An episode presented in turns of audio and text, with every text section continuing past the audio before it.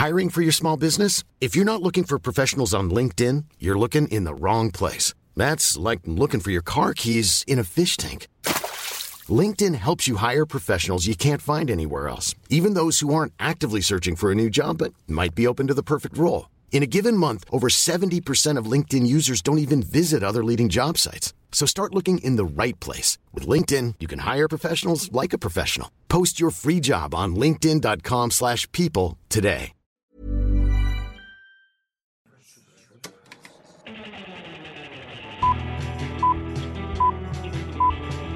Saca el fanboy que tienes dentro. No tengas miedo de enojarte. Esto es el Club de los Amargados. Pregúntame cómo me siento. ¿Cómo te sientes? Muy mal, porque ya no estamos grabando en persona. Ah, yo también pensé lo mismo ayer, güey. Yo también pensé lo mismo ayer. Ay, se Dije, siente un puta frigo la diferencia. Sí, me siento en el episodio de Bob demasiado. Esponja, donde empieza a trabajar en el balde de bocados.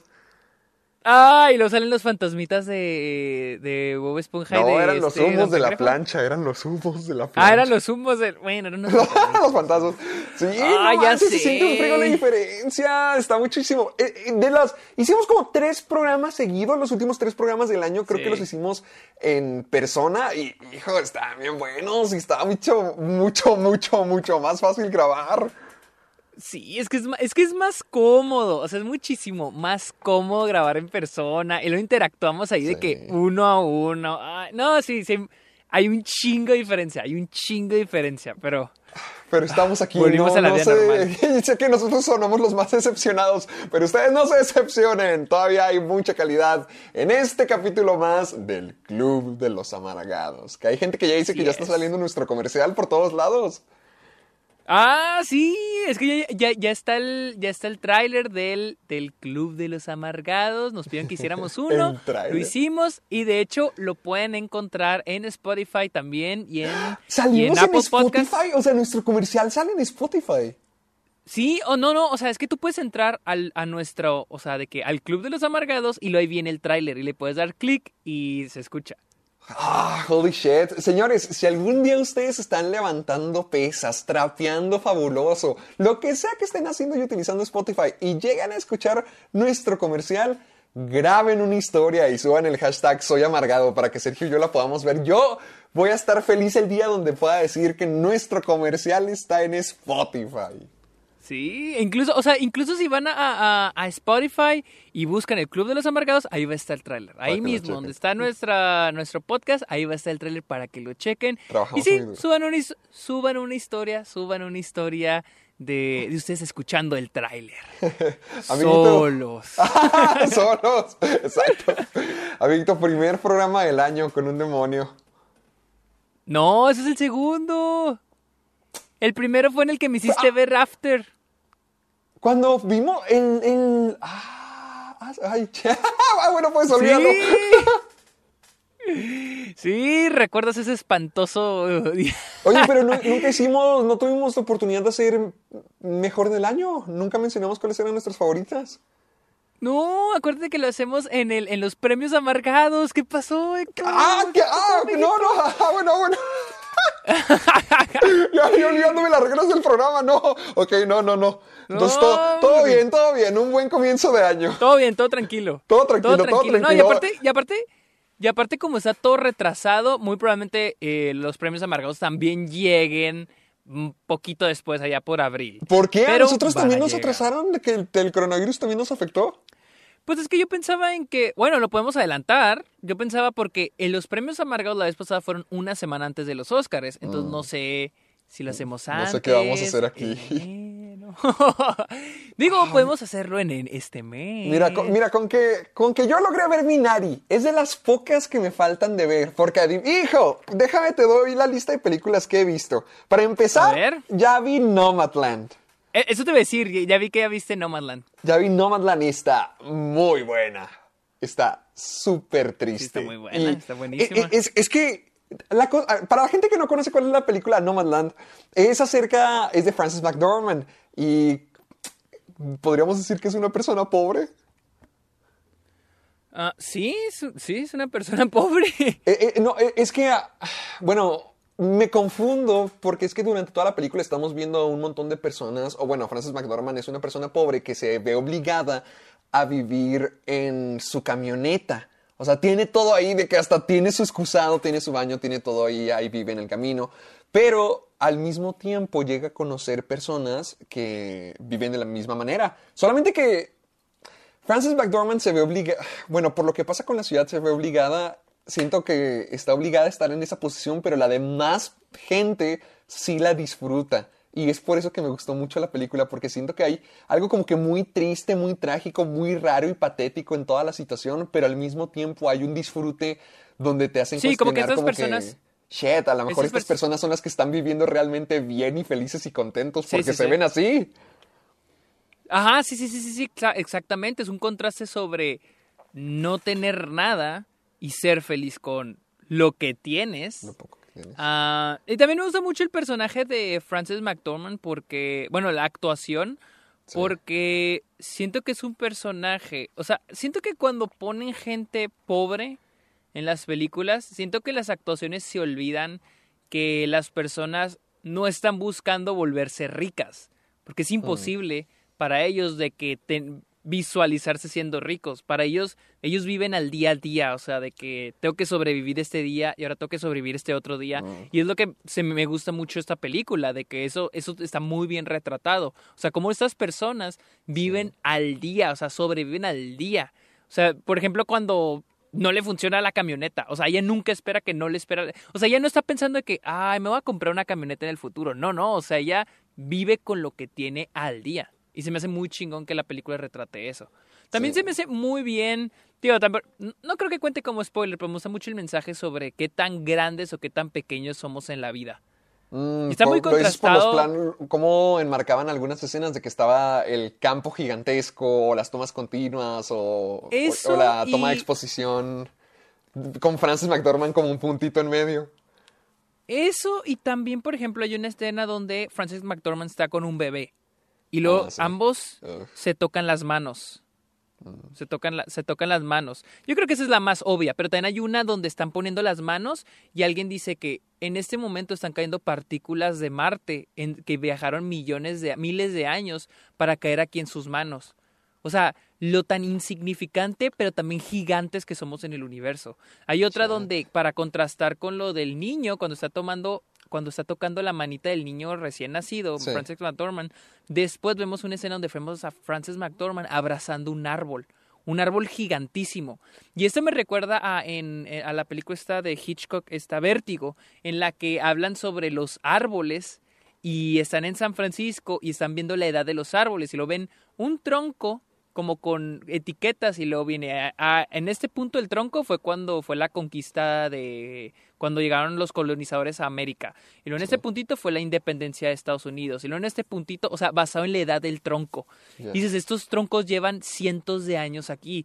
Y es cuando abraza a Francis McDormand el, el árbol es cuando dices verga o sea somos un puntito en el universo o sea se me hace muy chingón que va desde lo de ah, el capitalismo, la gente pobre, la gente rica. O por, o por ejemplo, que Frances McDormand es un puntito en la gigante maquinaria que es Amazon, porque ella trabaja Sí, para Amazon, el cierto. personaje. Entonces ahí es un puntito en lo gigantísimo que es Amazon. Entonces, pero es un puntito insignificante. Para Amazon es un puntito insignificante que pueden reemplazar en cualquier momento. Ella todo el tiempo está buscando empleo y es y ella es insignificante para cualquier empleo, a pesar de que pueda trabajar para una industria gigante y funcionar para una industria gigante. Ella es insignificante. Entonces, siento que contrasta muy bien ese mensaje de qué tan gigantes o qué tan pequeños somos en, la, en el universo o en la vida. Ah, sí, está bien, bien exi- existencialista, porque por ejemplo, para mí lo que me terminó llamando mucho la atención es cómo no lograba congeniar con ninguna de las personas que eran normales, o sea, la gente que la conocían desde antes, o, o sea, gente fuera de la situación de camionetas y gente del camino.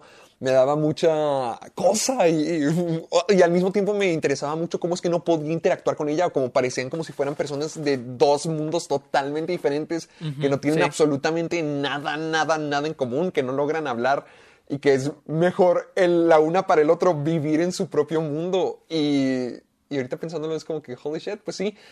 O sea, a pesar de que esta persona no tiene nada y que, como tú dices, de que tienen que sobrevivir al día a día, pues te, ay, si te pone a pensar. Al mismo tiempo, con todo lo que dijiste de, de- del estar aquí, de todo el tiempo que ha pasado, de, de los árboles que van a seguir estando después de nosotros, de lo poquito que significamos en toda esta historia y cómo puede parecer que la gente que tiene dinero, que no tiene ninguno de estos problemas, es la satisfecha, la, la cumplida, la exitosa en toda la vida, pero en realidad siento que es un proceso más espiritual de Frances McDormand conociendo así un montón de personas interesantes en el camino que solamente la enriquecen, no de dinero, pero sí de sus experiencias y sí, sí de conocimiento, sabiduría incluso, porque varios de los personajes que, con los que se va topando en el camino, algunos regresan, otros no, pero todos dejan su marca de alguna manera, entonces... Eso también, Eso la gente que conoce, la gente que conocemos, esa es otra. Porque, por ejemplo, hablan sobre su, su esposo, hablan de su esposo, Sí. y, pero a pesar de que nunca aparece, nunca hay flashbacks, no hay nada, se siente la existencia y luego se siente eh, que ella ha viajado por toda una vida, ¿no? Porque, por ejemplo, ponte a pensar, o sea, yo me pongo a pensar en un ejemplo, este, mis papás, ¿no? Ah, tal vez en 50 años mis papás ya hayan fallecido y lleven incluso décadas de fallecidos cuando yo tenga 70 años. Fuck. Imagínate en ese punto de mi vida cómo voy a, me- a recordar a mis papás, o sea, como una memoria. Se vuelven una memoria, o sea, la gente que amamos se vuelven casi un, un- como polvo. Así, así- al menos ¡Ah, así qué pex! Que está, está bien trágico el comienzo de este episodio. Sí, este Está- está muy Estamos bien profundo, o sea, existencialistas, mugre. 2021 no mejoró nada. Digo, digo, porque a mí nunca, a, a mí, afor- ah, digo, afortunadamente no me ha tocado que haya perdido a alguien súper cercano tan Sí. pronto, pero yo, por ejemplo, por poner un ejemplo a mis papás, este, que, que, que mueran, este, no sé, cuando yo tenga, digamos, 50 años, 60 años, Ajá. y luego yo tenga 80 años, ¿cómo los voy a recordar? O sea, ¿cuál va a ser esa, ese pedazo de memoria? O la memoria de cuando yo vivía con mis papás. O de cuando estaba en universidad, la gente con la que conviví. ¿Dónde está esa gente en ese momento? Siento que también eso deja muy bien establecido la película. Y lo que más me sorprende es que no usa flashbacks. Y aún así se siente Y aún así sientes todo el paso eso. del tiempo, de toda la historia Ajá, que ha caminado. Es cierto. Exactamente. Exactamente. se, me- Shit, se me hace muy buena. Qué, ¡Ay, qué manera profunda de comenzar el programa de hoy! Sí, sí, ya era, ya era hora, ya era hora algo así más profundo. Pero ahora Para que te voy, que no somos ahora tan te voy a encarar. Ahora te voy a desafiar. A ver. Porque quiero saber qué opinaste de Spider-Man 1.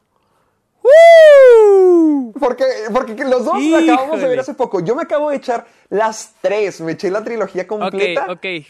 Y, yo, y yo de hecho, quiero que le discutamos porque la, la tercera la tengo bien marcada en mi cabeza. O sea, ya está tatuada de por todos los memes que se convirtieron. Pero la Sí. primera es sobre todo la que más tenía olvidada, la que mm, probablemente no había visto en muchos años. de hecho, yo la última vez que la vi, yo la quiero, las estoy volviendo a ver porque Luis y yo las queremos ver así de que todas y quiero hacerle de hecho un episodio donde hable de esa trilogía. Y porque yo, para mí, no me maten, pero para mí Spider-Man 3 es una buena película. A mí también, O- a mí también me gusta. Pero, menos- pero, hijo, te- cuando lo veas en perspectiva a las demás películas, sí vas a notar una diferencia gigantesca. No, no, no, claro, claro, por supuesto que hay una diferencia gigantísima con las, con las otras, con las otras películas. Pero sí, sí me gusta la tercera. Todavía no la vuelvo a ver, todavía no la vuelvo a ver. De hecho, la última vez que vi la primera y la segunda fue hace unos meses, pero no vi la tercera. Ajá. Entonces, ya vi la primera, así que voy a opinar de la primera. De hecho, le quiero hacer, les digo, le quiero hacer un episodio a la trilogía completa. Y es de que se me hizo bastante buena. La primera. Se me hizo muy bien escrita. Muy bien escrita. No recordaba que está tan bien escrita esta película. Está muy padre, único- pero ¿no se te hizo que hay unas cosas un poquito más silly, un poquito más tontas a las que recordabas? Sí, sí hay algunas cosas campy. Que yo diría So- so- hijo, so- Campy, sobre todo la actuación de Tobey Maguire con Kristen Dunst. Sí. Cada Sí, sí, sí, que comparten Peter y Mary Jane parece que están drogados los dos. No sé a qué le están hablando ni qué están diciendo. No, mira, Kristen Dunst desde entonces no... Mira, una vez estaba hablando con un amigo de, de donde yo trabajaba, en el periódico en el que yo trabajaba, y él decía que una de las actrices que más le ha sorprendido su, su, su desarrollo como en su carrera ha sido Kristen Dunst, porque dice, en las películas de Spider-Man actúa horrible, Sí. pero ahorita ya ves sus películas más recientes, por ejemplo, Fargo, y actúa súper bien en Fargo en la temporada 2. Ay, ¿cómo, cómo se Entonces- llama donde vive con muchas mujeres que también es Ella Fanning? The Beguiled. Ah, de, ¡uh! Su, sí, hace poquito la vi por primera vez y está buenísima esa película. Y, y sí, o sea, sí, no se me hace que actúen, sí no actúan bien, la verdad, pero eh, no tengo problema con las actuaciones, la- la- honest- honestamente las disfruto. Mi problema con esta película siento que es el arco narrativo, un poquito el ¿De arco narrativo de... No, no, no, no, de, de, de Willem Dafoe. Eh, creo que batallo, siento batallo ¿Por qué? ¿Qué se te hace? Ah, yo- a mí se me hace menos trágico de lo que recordaba. Se me hace más historia de científico loco. Sí, no, sí, sí, sí, sí lo es, sí lo es. Pero lo siento como que es una, eh, una justificación para tener un villano. Ah, y honestamente, la película se me hizo muy bien hecha. Muy bien. Mira, se me hizo muy bien escrita porque la película inicia, este... Te presenta al personaje, se me hace una muy buena historia de origen. Ah, porque el personaje nunca, Peter nunca hace las cosas por ser Spider-Man. Todo lo hace por Mary Jane. De inicio Sí, a sí. final. De hecho, el inicio es hablando de Mary Jane y el final es cuando ella la manda a la chingada. O sea, esto Nice. no se trata, esa no es una película de Spider-Man, es una historia de Peter. La, trilogía en sí ha sido mucho de el triángulo entre ellos dos y Harry también. Como que se enfocaba mucho en ese tría de personajes. Pero se me hace muy padre porque se me hace más humano. Te digo, por ejemplo, primer acto, es Peter queriendo conquistar a Mary Jane, ¿no? Y este habla con ella en el patio y todo. Tiene lo de la araña que le pica y la chingada se siente mal. Y termina el, el primer acto cuando muere el. Creo que es cuando muere. No, no, mentira. Es cuando tiene sus, sus poderes. El segundo acto es cuando quiere un auto. Quiere un auto para conquistar a Mary Jane. ¿Por qué va a las luchas? Porque quiere, y quiere, el, quiere el auto, ¿no? Quiere Sí, el sí, sí. dinero para comprar el auto. Pero cuando va a las luchas es cuando recibe su nombre, el cual se me hace muy chingón que él no se nombre como él quiere. ¿Qué dice? Se The Human Spider. The Human Spider. Nos mucha de Human Spider y dice The Amazing. Spider-Man. Dice Bruce Campbell le dice You're the, the- Here's the Amazing Spider-Man. Y está más chido. O sea, se me hace muy padre que el origen de su nombre se lo es algo que incluso define al personaje. O se sea, siente todo más natural, no se siente como un legado de un personaje como las de a lo mejor Tom Holland o Andrew Garfield, sino se siente todo No, pasando por primera vez, como si nunca se hubiera Eh, dicho y- antes. Y aparte el hecho de que él no se ponga el nombre, se lo ponga alguien más, es algo que refleja mucho esta trilogía. Que toda la película estamos viendo el reflejo del hombre araña a través de la sociedad. Por ejemplo, cómo, cómo lo ven a él. Y se me hace muy chido, por ejemplo, cómo este Jameson lo quiere, quiere que es basura, el hombre araña ¡Es es, una basura, es, es una amenaza, ¿no? En la segunda es de que él tiene que salvar la ciudad, es su responsabilidad, o sea, es el modo como él le tiene que responder a los demás. Y el modo en que recibe el nombre porque alguien más se lo pone, se me hace como que hasta poético en esta trilogía. Y luego, pues en el segundo acto es eso, o sea, que va a las luchas y luego muere el tío Ben, pero todo fue gracias a que él quería un auto. Sí, hasta ahorita a todo va a una Jane. sucesión de eventos que se que, Que están se atadas las unas a las otras. Ajá, que le, todo se deriva a que él le gusta Mary Jane. Sí, no porque él quiera ser el hombre araña, es por una necesidad humana, es algo humano, es algo que a todos nos puede pasar. Ah, quiero impresionar a esta chica, quiero comprar este un auto, ¿no? Sí. Entonces, es lo que se me hace muy padre de esta película, se me hizo muy padre. Segundo acto es ya el convertido en el hombre araña, o sea, ya es cuando y cuando sí, se convierte en el hombre araña, tenemos la secuencia de la ciudad, puntos también por lo de la ciudad, o sea, el- el- Nueva York es un personaje. Nueva York es un personaje y siento que está muy bien hecho. En, en la primera película sí siento que hay algunas... Lo, bueno, los extras sí están curiosos. Sobre todo porque hay una escena cuando está... El Duende Verde deja caer a Mary Jane en el puente y luego los... Ah, sí, que le empiezan a que golpear. le empiezan a tirar cosas los bueno, neoyorquinos. eso, eso Eh, Eso fue... está chistoso porque es como que...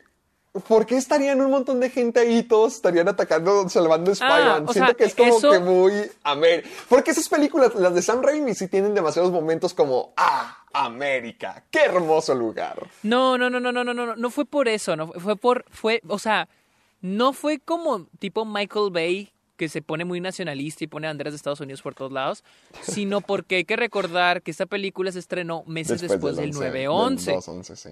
Del, del, del 9-11. Del- del 9-11, ¿cuál fue? del 9-11. Del 2-11. Del- Perdóname. Fue, nueve meses después del, digo, unos meses después se estrenó, creo en mayo del 2002 y el 9-11 fue unos meses antes. Incluso, Sí. incluso tuvieron que recortar escenas de la Sí, del- película. tuvieron, tuvieron que Entonces- quitar las torres gemelas del tráiler, de hecho. Ajá, y este, y ese, ese- esa escena se creó con esa intención, como para crear este Sentimiento de unidad. de unidad de la ciudad de Nueva York. Por eso también al final vemos al hombre araña columpiando por toda la ciudad. y En luego- todas las películas siempre se columpiaba por una bandera. En la tercera Pero- es la mejor. A, mí sí me gusta, la neta, a mí sí me gusta. A mí me da risa gusta. nomás en la tercera película, donde cuando va ya en camino a pelear contra el hombre de arena y Venom, ahí se me hace muy gracioso que todavía encontró tiempo para pasar por encima de la bandera. Ah, ya, creo que ya recuerdo cuál. Ah, es que a mí sí me emocionan, se me hacen No, muy, ah, se me hacen muy chidas.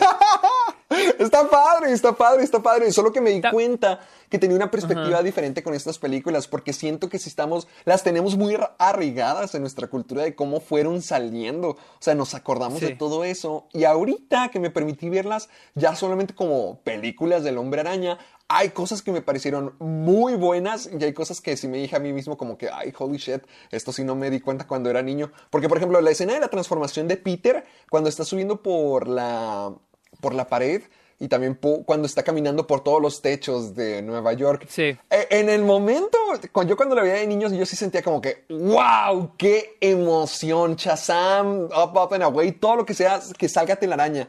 Pero cuando ya lo vi de adulto, sí es como que, oh shit, esto sí se siente muy 2001, con un demonio. Cosa que la segunda película sí resuelve gigantesco. Lo- los efectos de Spider-Man columpiándose en la ciudad en la segunda película es una maldita maravilla. Sigue siendo igual de convincente hoy en día. Pero en la primera película, cositas como esas, cositas como la pelea en, en los globos del desfile. Ah, sí. se ve como Mira, que, ah, yo- qué, qué algo- hermoso. Oh, Mira, yo honestamente siento que no han envejecido tan mal los efectos especiales.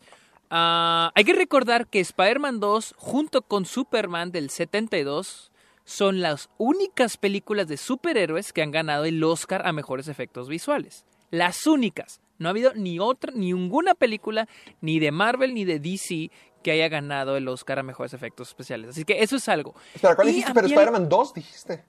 Sí, Spider-Man 2. Sí, algo que me, y algo que me gusta mucho, y también de la 1, es de que saben combinar. Por eso siento que no se ven tan mal. Yo pensé que iban a estar peor los efectos Se especiales. hace que combinan bien lo- con lo práctico con...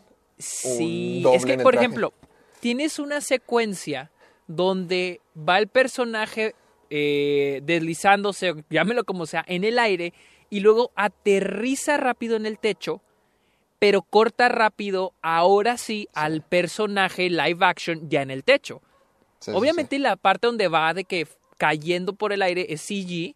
Cuando cae es CG, corta rápido a una toma donde ya esté el actor en el techo.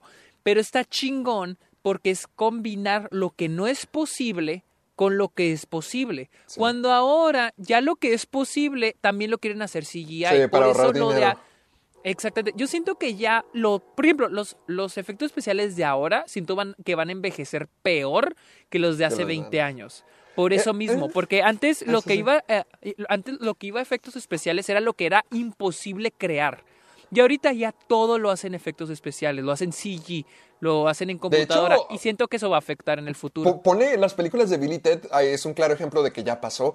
Tú ahorita ves los, los efectos de Billy Ted, la 1 y Bugs Journey y te sorprenden porque lo hacen, como tú dices, lo imposible con algo que sea posible. Hacían robots, muertes, demonios, todo. Y ahorita con la tercera, la más reciente, la que debería de tener más presupuesto, siguen siendo igual de creativos con lo que tratan de crear, pero ya es todo CGI. Entonces sí te quita un montón de ese sentimiento. Sí se llega a ver como que muy, muy fuera de lugar cuando pones a comparación efectos que vienen desde hace mucho tiempo antes. Sí, sí, o sea, es lo que te digo, este, siento que eso es lo que va a afectar más que nada a las películas de Marvel y a las de a las de superhéroes de ahora, este, por ejemplo, las del Hobbit, que, que todo lo hicieron CG. Que ¿Cuál sientes que va a ser una película que vaya a sentirse así ya anticuada en un futuro? ¿Cuál crees que va a ser el estándar? ¿Cómo, cómo, cómo, cómo? Sí, o sea, tú dices que tú crees que en algún momento nuestro CGI también se pueda ver bastante Oh, sí, sí, sí, sí, anticuado. ¿Tú cuál crees que vaya a ser una, una película que vaya a ser víctima de esto? sí. Mm, yo siento una que recuerdo que incluso cuando vi en el cine se me hizo muy feo los efectos especiales fue Civil War. Ah, ok, las cabezas flotantes. No solo eso, de hecho, en cuanto empieza la película, hay una secuencia de acción al inicio. ¿Es donde sale el Hulkbuster esta? ¿O es donde.? ¿O me estoy confundiendo con. con Age no, of el? Hulkbuster es en Avengers Era Ultron. Age of Ultron. Sí. Ok, también esa. Hay una escena al inicio donde hay también. un dron. Hay un dron. Creo que el dron lo lanza este. El que es Anthony Mackie. Ajá. Algo así. Hay como que un dron volando. Ay, ese Civil. War. Entonces Civil War, bueno, recuerdo que había un dron y recuerdo que cuando lo Ok. estaba viendo era de que qué feo se ve esto. O sea, no se veía mal el dron, simplemente se veía off. O sea, se veía como que Off. no está, no está en el, no está en el- lo que estoy viendo. O sea, no es parte de lo que es, del mundo que estoy viendo. Se ve fuera de lugar, no está quedando bien. Entonces fue como que, mm, no sé, la escena, la escena del aeropuerto se me hace feísima, se me hace horrenda. horrenda, sí, fea, se me hace fea, mal fotografía, se me hace muy feo CG, siento que es una película que sí va a envejecer feo, sí va a enve- en- envejecer mal. En, en- en el aspecto de los efectos e- especiales, no sé, historia, actuación, en, en eso no, no sé, no En sé. los efectos. Efectos especiales siento que sí, en unos 20 años tal vez sí se van a ver muy feas. puede En 15, 15 años tal vez. Por eso, hijo. Pero mira, a mí algo que me pareció realmente feo de Spider-Man 1. y te- te Estoy diciendo más cosas negativas que positivas. Ahorita, ahorita voy a decir cosas que sí me gustaron. Pero que- ay, el traje del Duende Verde no había notado lo horrible que es. Es que Está Siento- muy gacho, está muy gacho. Y sobre todo sabiendo lo que tenían planeado de la máscara que le iban a dar a William Dafoe, que iba a ser una, una El- cara oh, literalmente mira, de duende, donde se iba que- a poder tener expresiones. Se me hace todavía Sí, más pero- contraproducente. pero es que- Sí, pero la- el problema, yo sí he visto lo de la máscara, se ve muy cabrona, se ve muy bueno. chida.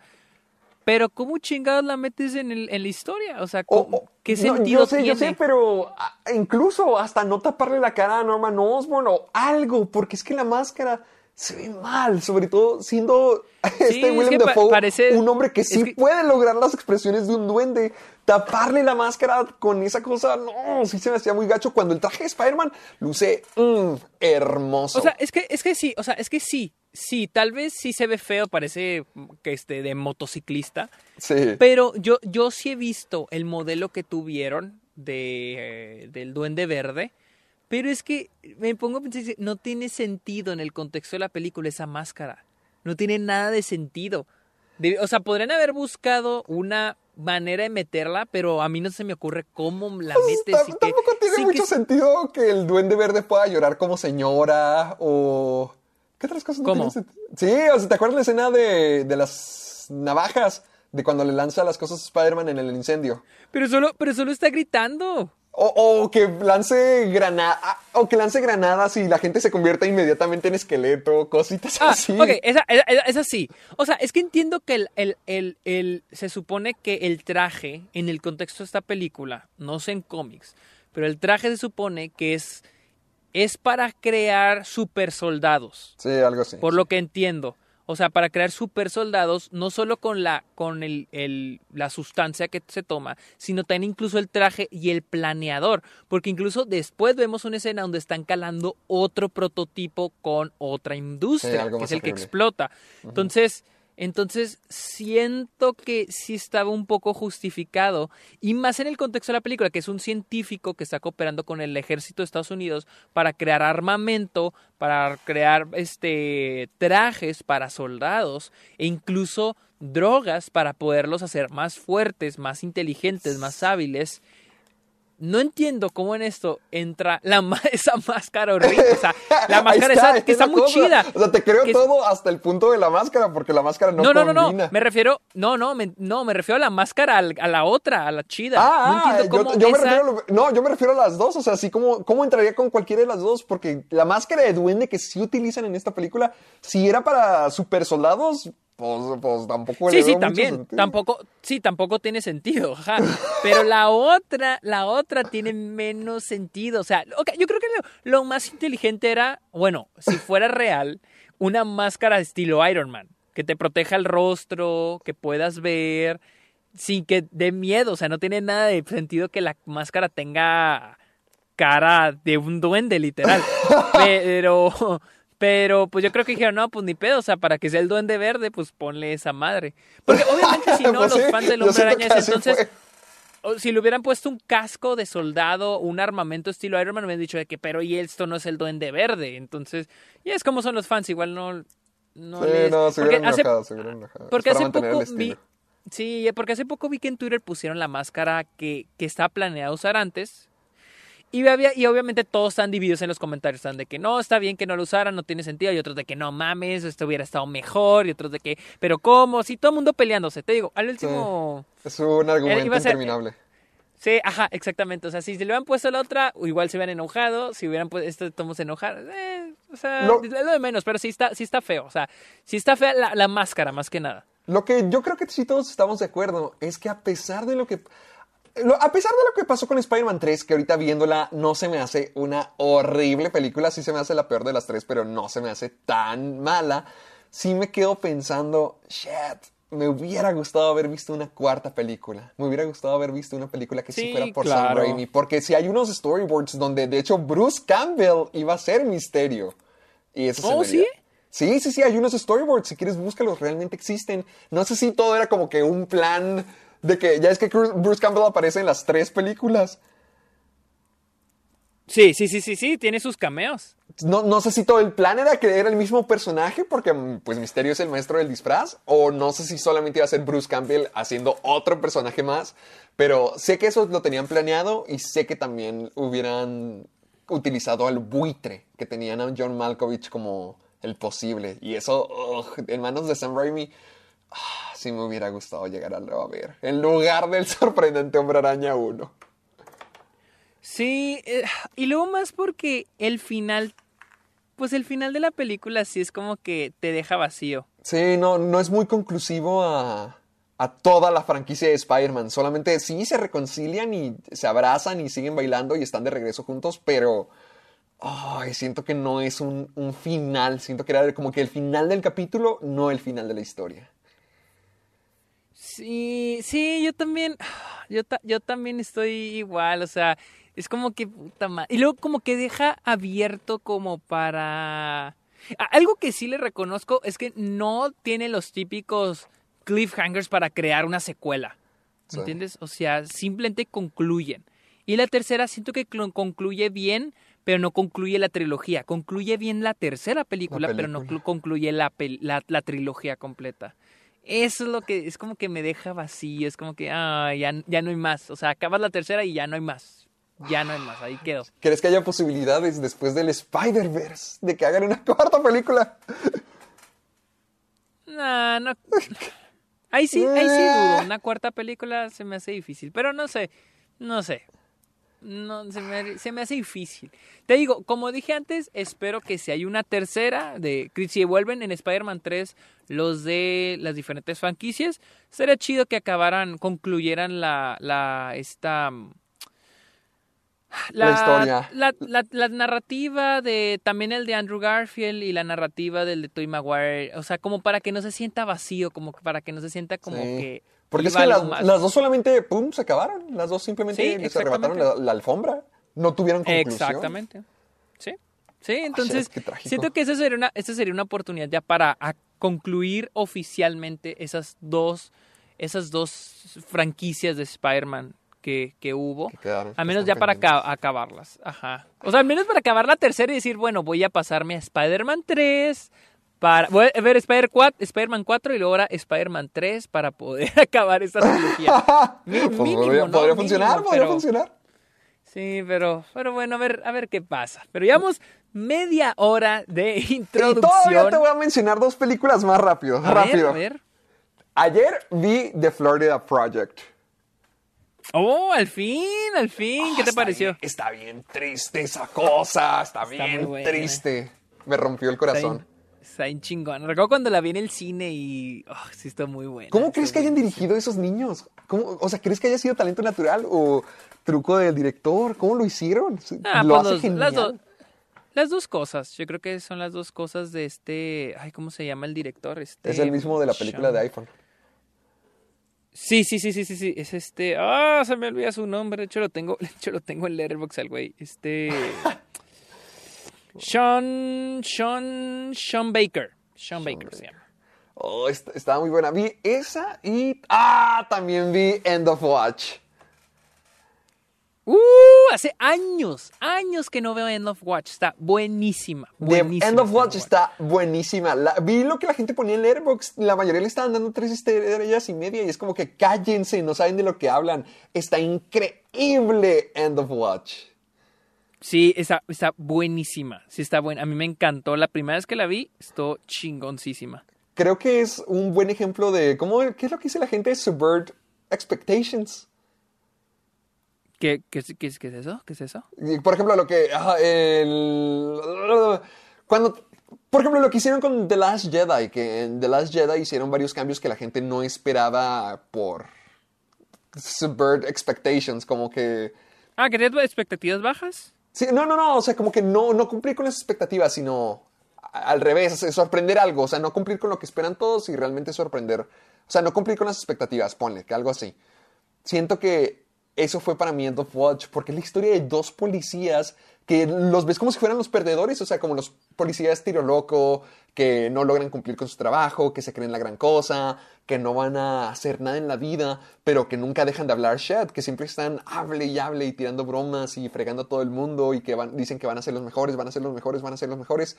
Y holy shit, sí se convierten en los mejores. Y eso se me hizo Oh, ¿cómo es que David Ayer, el hombre que escribió, o bueno, digo, que dirigió Escuadrón Suicida, también hizo esto? Cada cosa que les pasaba a estos sujetos, simplemente me seguía diciendo a mí mismo, oh, qué suerte, qué suerte, qué suerte. Digo, ¿cómo es que estos tipos lo logran? Porque a pesar de todo lo que son y a pesar de todas las bromas y estúpidos policías que son, siempre cumplen con el trabajo y siempre, siempre se topan con cosas miles de veces peor que la anterior. Se me hizo muy buena película esa, en serio se me hizo muy buena. Sí, la neta está buenísima. Y te digo, David Ayer también tiene otra que es Fury y también está buenísima. Ah, la no sé del pasó. tanque. Sí, sí, sí, está, también la- está buenísima esa película. Honestamente te digo, no sé qué le pasó. Mira, Suicide Squad entiendo que fue un desmadre por las productoras. Ahí pero sí se la. Bright sí está Pero he oído que. Bright y también ¿Nunca esta la nueva. has visto? Bright no. No ¡Oh! visto échatela con Luisa. Ay, no, gracias, gracias. No, no, gracias por la recomendación, pero no. No, también he oído que la que está horrible es de Tax Collector. Es de él también. The Tax Collector, esa no la conozco, a ver. Con Shia LaBeouf he oído que está horrible. The Tax Collector. ¡Ay, 19%! ¡Fuck! Sí. Y es del. eh, Ahí, eh, con esa, con esa. O sea, mira, dije, ok. Suicide Squad no hay pedo. Fue un desmadre de tono, productores, lo que quieras. Bright fue como que. mm, ok, ¿qué está pasando por aquí? Y ya con esa me quedó en claro de que, híjole, se me hace que este güey ya valió madre. Es, es que no sé cuál queso. es el. Es, es que. Ay, no sé cuál es el punto. Porque él, y siento que el director de Chappie, Elysium, Distrito 9, tienen un estilo similar, como estilo Los Ángeles, cultural, sucio, de barrio, cositas así. Y ay, siento que los dos han tenido la misma carrera, que sacaron cosas muy buenas en el momento y ¡pum! cada vez que sacan algo nuevo, para abajo. Sí, o sea, sí se me hizo muy, muy agüitante, la neta, porque si era un día, desde que yo vi Fury y esta, mm, esta End of Watch, fue como que, ay, güey, este cabrón está, pesado, o sea, si- siento que te- está empezando una carrera que va a tener y va a ser una muy chingona y, pues no, al parecer no, tristemente no, no fue lo que yo creí este David ayer, tristemente. Ay, ¿sabes algo? Creo que yo lo conocí en Brasil. ¿En la Comic Con? Sí. Neta, y, o sea, pero de que lo viste y saludaste con. Es que creo que le di la mano, es que creo que lo saludé y toda la cosa, porque es que nosotros cuando estábamos en Brasil tenía, estaba, iba por parte de Netflix, y sobre todo íbamos a la cosa de Bright. Entonces Ajá. iban a tener ese panel de Bright, fue Will Smith, Joel Edgerton, David Ayer, y tenían un stand de Netflix donde no solamente era un stand, o sea, era una plataforma gigantesca y tenían varios, varios lugarcitos, y entre ellos tenían oficinas donde a veces nosotros nos metíamos a descansar, a, a, a- a cargar nuestro celular, a comer, la Y entonces hubo una vez donde venían como que varios guardias, varias gente de seguridad. Y luego creo que venía David Ayer y le empezó a dar la mano a todo el mundo y me dio la mano a mí y me dijo, no, mucho gusto en conocerte. Y yo, ah, qué pex. Y no sabía quién era en el momento. Y luego ya, meses después, me fui enterando de que era David Ayer. O sea, ah, o sea, ¿no sabes que era él? No, le di la mano, lo saludé, lo conocí sin saber que era él. Me di cuenta que era él meses después. Wow, bueno, conociste una celebridad que no sabías que era celebridad. Así es como damos rienda suelta al programa de esta semana. A los 40 minutos de haber comenzado a De grabar. introducción, no mames. Pero bueno, empecemos con bienvenidos al Club de los Amargados. 40 minutos después, donde nos encanta divagar hablando de. Bueno, esta es la No, primera vez que pero a la divagamos gente no hablando le de películas. Tres- no, no se me ha olvidado, Sergio, las malditas tres estrellas que nos dio ese desgraciado. Es un buen programa, sí, sí, sí, pero divagan mucho. Oye, nunca esta es la- esta es la- al menos esta es la primera vez que divagamos hablando de cine. Siempre- Ah, creo que sí, hablamos de, de teorías vez no fue, conspirativas. no fue como las 10 teorías conspirativas más raras de todo México. Oh, es que si nos pasamos. Pero bueno, aquí yo les presento Gracias. al conspiranoico, al que ya al fin consiguió un regalo de PlayStation, Héctor Ah, gracias. Portillo. Gracias por tan inspirada Oye, ¿qué- introducción de lo que acabas de ver en mis historias hace como una hora. Oye, pero ese no fue el PlayStation, ¿verdad? No, desgraciadamente no. Oh, ¿Te imaginas que me hubieran ma- ya Al menos ya tienen mi direct- Ese regalo, no sé cómo lo consiguieron, Sergio. PlayStation ni siquiera me contactó, solamente me llegó. O sea, consiguieron mi Pues ubicación. al- es algo, es algo, ya es algo. Pero, o sea, me lo mandaron sin saber, o sea, jamás les di mi dirección. ¿Quién sabe cómo la consiguieron? ¿Quieres empezar a hablar otra vez de teorías conspirativas? Oh, no, no, no, no, no. Bueno, Mejor le- les presento a ustedes al Span, al Spider Fanboy. Él es Sergio Sam Raimi fanboy. Soy la, como le dicen las viudas de Nolan, yo soy la viuda de, La viuda de Sam Raimi. Raimi. La otra vez vi, ay, una imagen bien triste, y ahora sí nos van a juzgar de echarle caca a Zack Snyder, pero vi una imagen que decía, la, la gente que salvó el DC Extended Universe. ¡Ay! ¿Sí lo viste? Creo que sí lo vi. Y que salía, de que literalmente todos, y de que al que tú veneras, Zack Snyder, en blanco y negro. Sí, sí lo vi, sí lo vi. No, pero algo que me pareció gracioso es de que yo vi una donde decían de que los que la salvaron, y lo viene Patty Jenkins, viene el director de Shazam, etcétera, etcétera, James Wan, eh, y le dicen, los que lo van a salvar. ¡Ah! Y viene ¡No! este Matthew, ¿cómo se llama el de Batman? No, no, no, no Zack Snyder, viene el, de, el que va a traer Batman. Ah, Matt Reeves. Matt, ándale, Matt Reeves y lo viene también este James Gunn por Suicide Squad.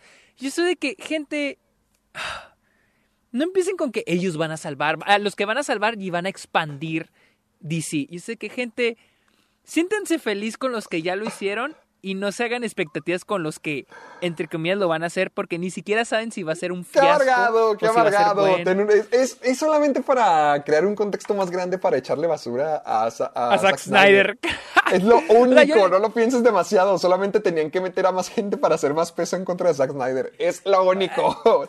Digo, al menos de, mira, al menos yo le doy crédito a Zack Snyder por Men's- Men of Steel. A mí sí me gusta Men of Steel. Me aburre. A mí sí me of No- nunca a la mí- podría volver a ver, me parece. ¿En serio? Ya, es que ya, Es ya que- viéndola, ya viéndola la segunda vez que la vi, sí me pareció muy aburrida. Se me hace padre película, pero sí se me hace un poquito aburrida. Yo, o sea, sí está lenta, sí está lenta, lo admito. Yo nomás la he visto una vez cuando salió en el cine y me acuerdo que sí me gustó mucho. Tal vez debería verla otra vez, pero Eh, pe- pero vamos a las noticias. Hay que que sigamos divagando.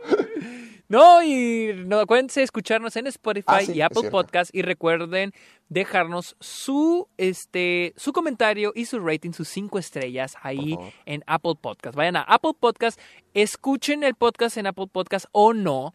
Vayan a Apple Podcast, Y busquen el. Club de los Amargados y vayan hasta mero abajo y dejen un comentario y cinco estrellitas, por Por favor. supuesto, como siempre, utilicen por favor el hashtag Soy Amargado para que puedan compartirnos todas sus opiniones, todos sus comentarios, sus preguntas, sus fanarts, sus videos. Si quieren que Sergio y yo los veamos y podamos estarlos compartiendo toda la semana en nuestras redes sociales, entonces tienen que utilizar el hashtag Soy Amargado. Así que, amiguito, vamos lejos, démosle a las noticias.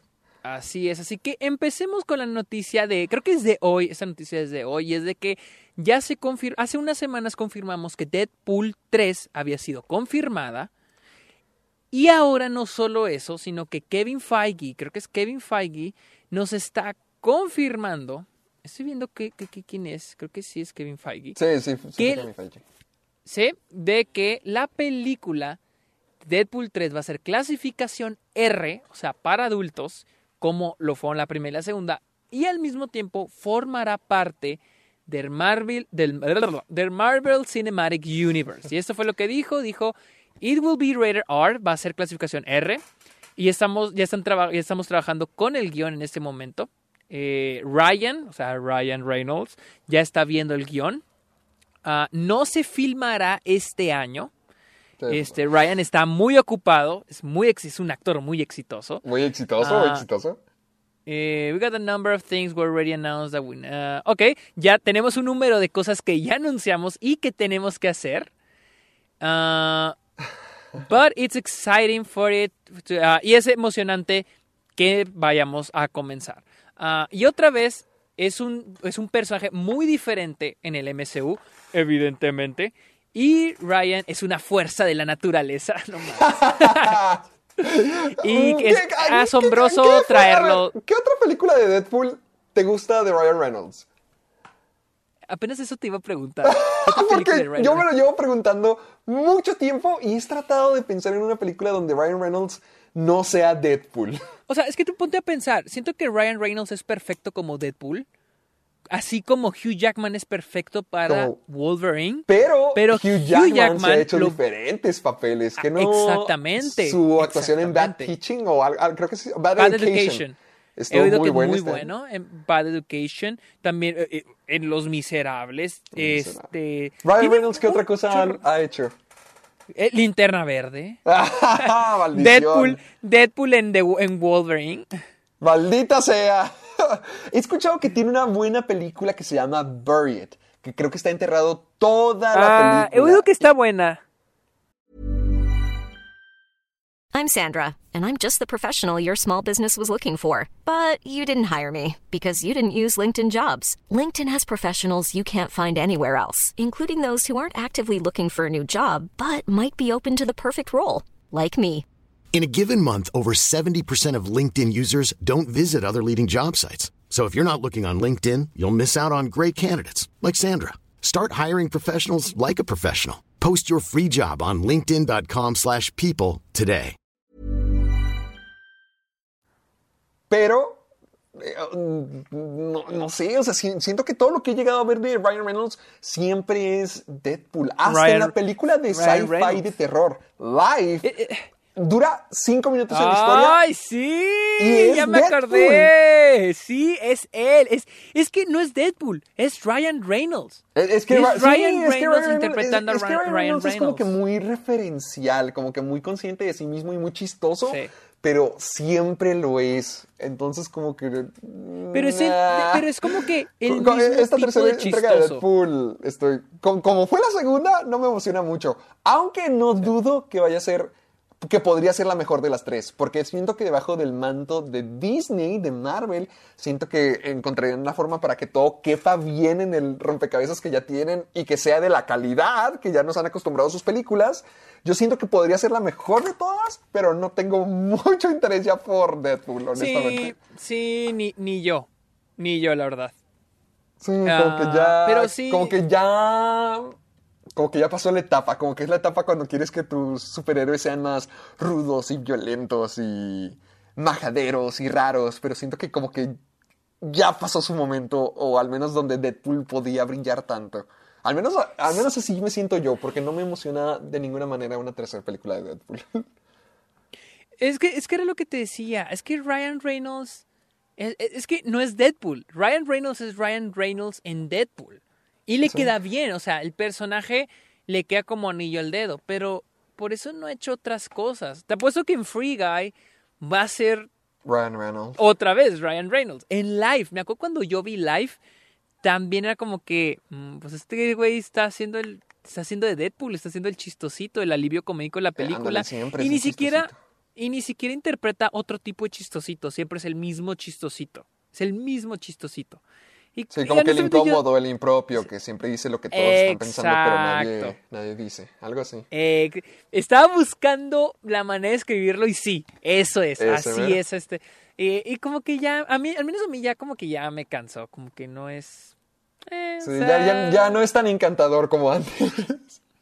Sí, exactamente, entonces eh, me da igual. pues- Pero hablando de Deadpool, A ver. hablando de Deadpool y hablando, ya que Deadpool es parte de los X-Men.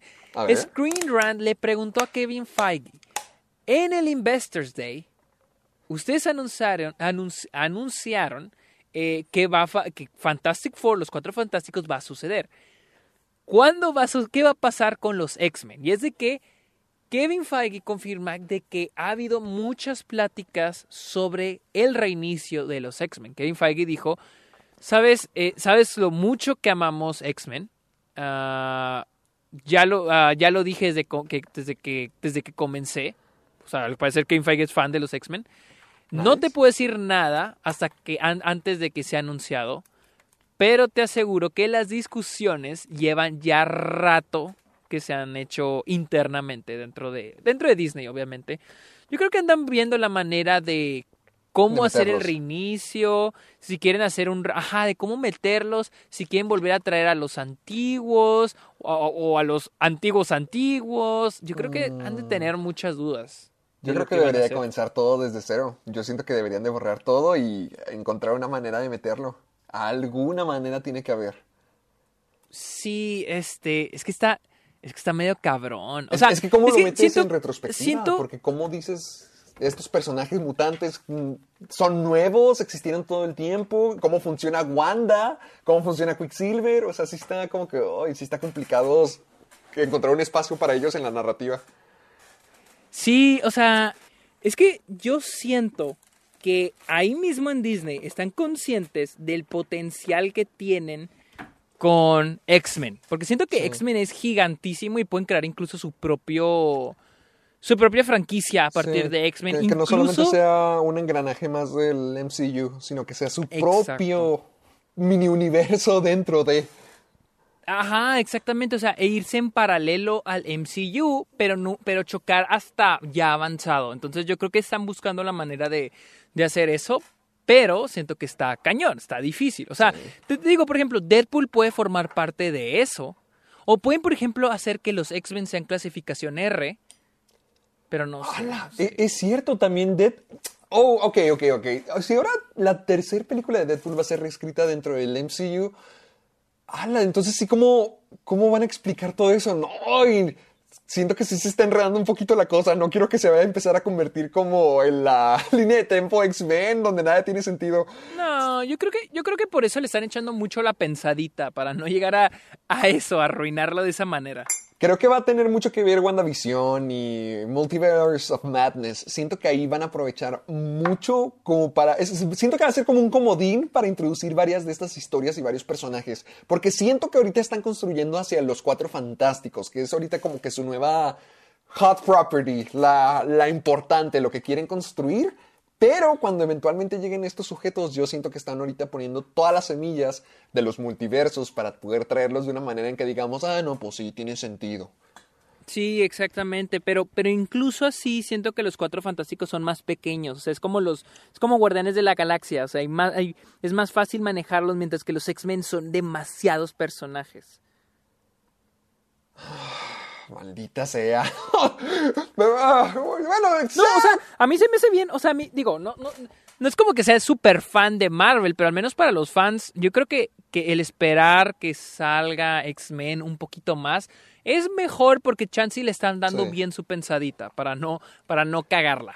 Sobre todo estás haciendo tiempo para que la gente deje de asociar actores con los personajes, porque ahorita todavía estamos en una época donde decimos, no, Hugh Jackman es Wolverine, no, tal, eh, el Patrick Stewart es el Profesor X, Magneto, Ian McKellen, cositas así, a, a pesar de que ya tenemos nuevas versiones como James McAvoy y, y esos personajes también ya quedaron en el abandono, entonces estamos hablando de una tercera introducción de nuevos personajes, de nuevos rostros con nombres que ya conocemos, entonces siento que sí hacer tiempo para que la gente olvide o, o al menos deje de tener tanto apego por estas versiones y ya puedan reintroducirlas de la manera correcta. Sí, exactamente, exactamente. Entonces, ah, vamos a ver qué pasa. Vamos a, Va- todavía ah, todavía ah, falta, todavía falta regresos, quiero que me hables de el más importante de todo el año. No, pues hoy se anunció que Brendan Fraser va a regresar al cine. Yo creo que ya tiene algunas películas, pero ahora viene a lo grande porque va a salir en la nueva película de Darren Aronofsky. Darren Aron- Aronofsky, director de Requiem of a Dream. Este, ¿De es madre? Es of de a madre también, ¿no? de Mother y de esta Black Swan. Y va a regresar para la nueva película que se llama The Whale, que va a ser de A24. Va a ser- Oh. esta sí es producida por A24, no va a ser nada más distribuida, es producida por A24. Y esa película es, ah, es una adaptación de una obra que se llama The Whale, que sigue a un hombre, a un recluso de, tres, de 600... eh, de 600 libras, que pesa 600 libras, ¡Oh, no! que está escondido eh, del mundo y que se empieza a comer a sí mismo hasta la muerte. Y ¡A la tiene una última oportunidad de redención. Esto es de lo que trata la obra. No espera, si espera, la espera, película pausa. seguirá No se está comiendo a sí mismo, es solamente una expresión, o sea, está comiendo hasta que se muera.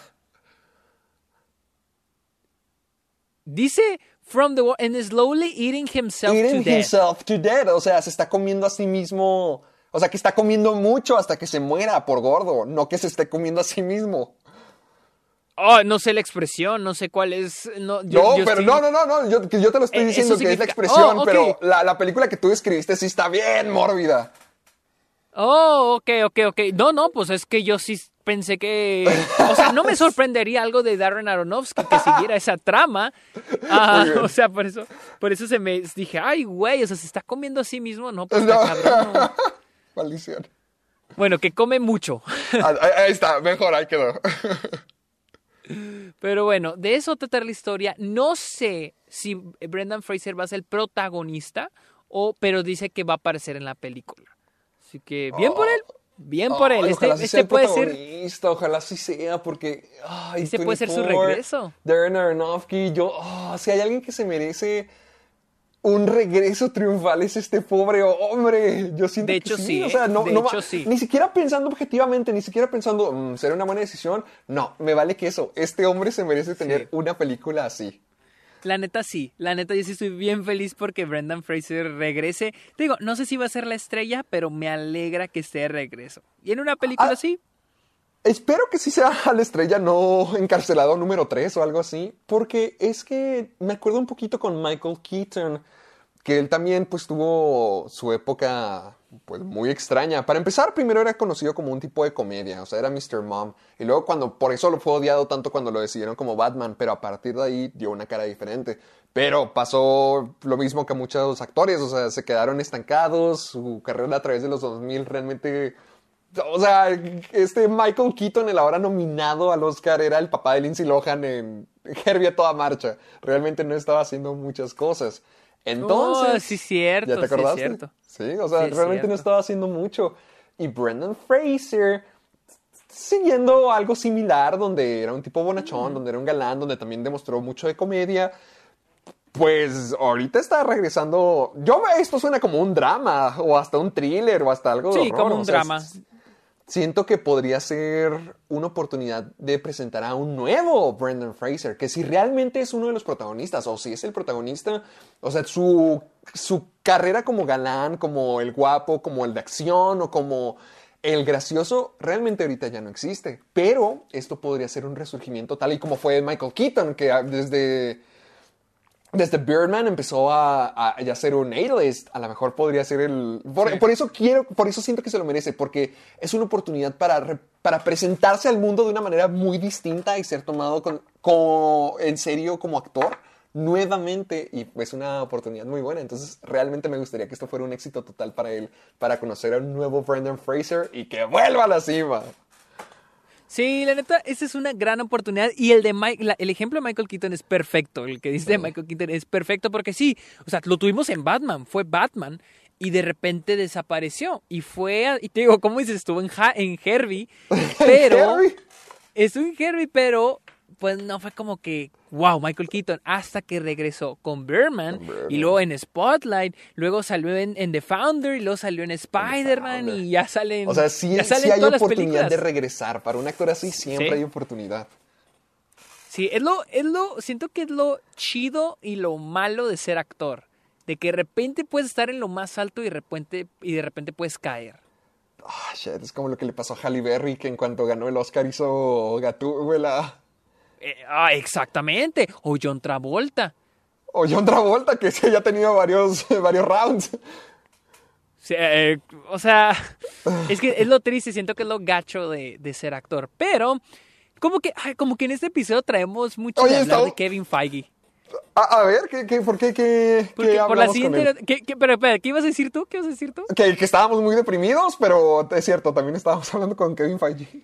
Y estamos hablando mucho de Kevin Feige por la siguiente noticia. Y es de que Kevin Feige eh, habló con Comic Book sobre los rumores de Spider-Man 3. Y es que dice, he leído algunas cosas.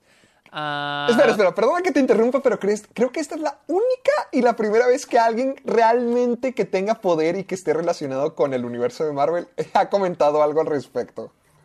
Sí, eh, exactamente, exactamente.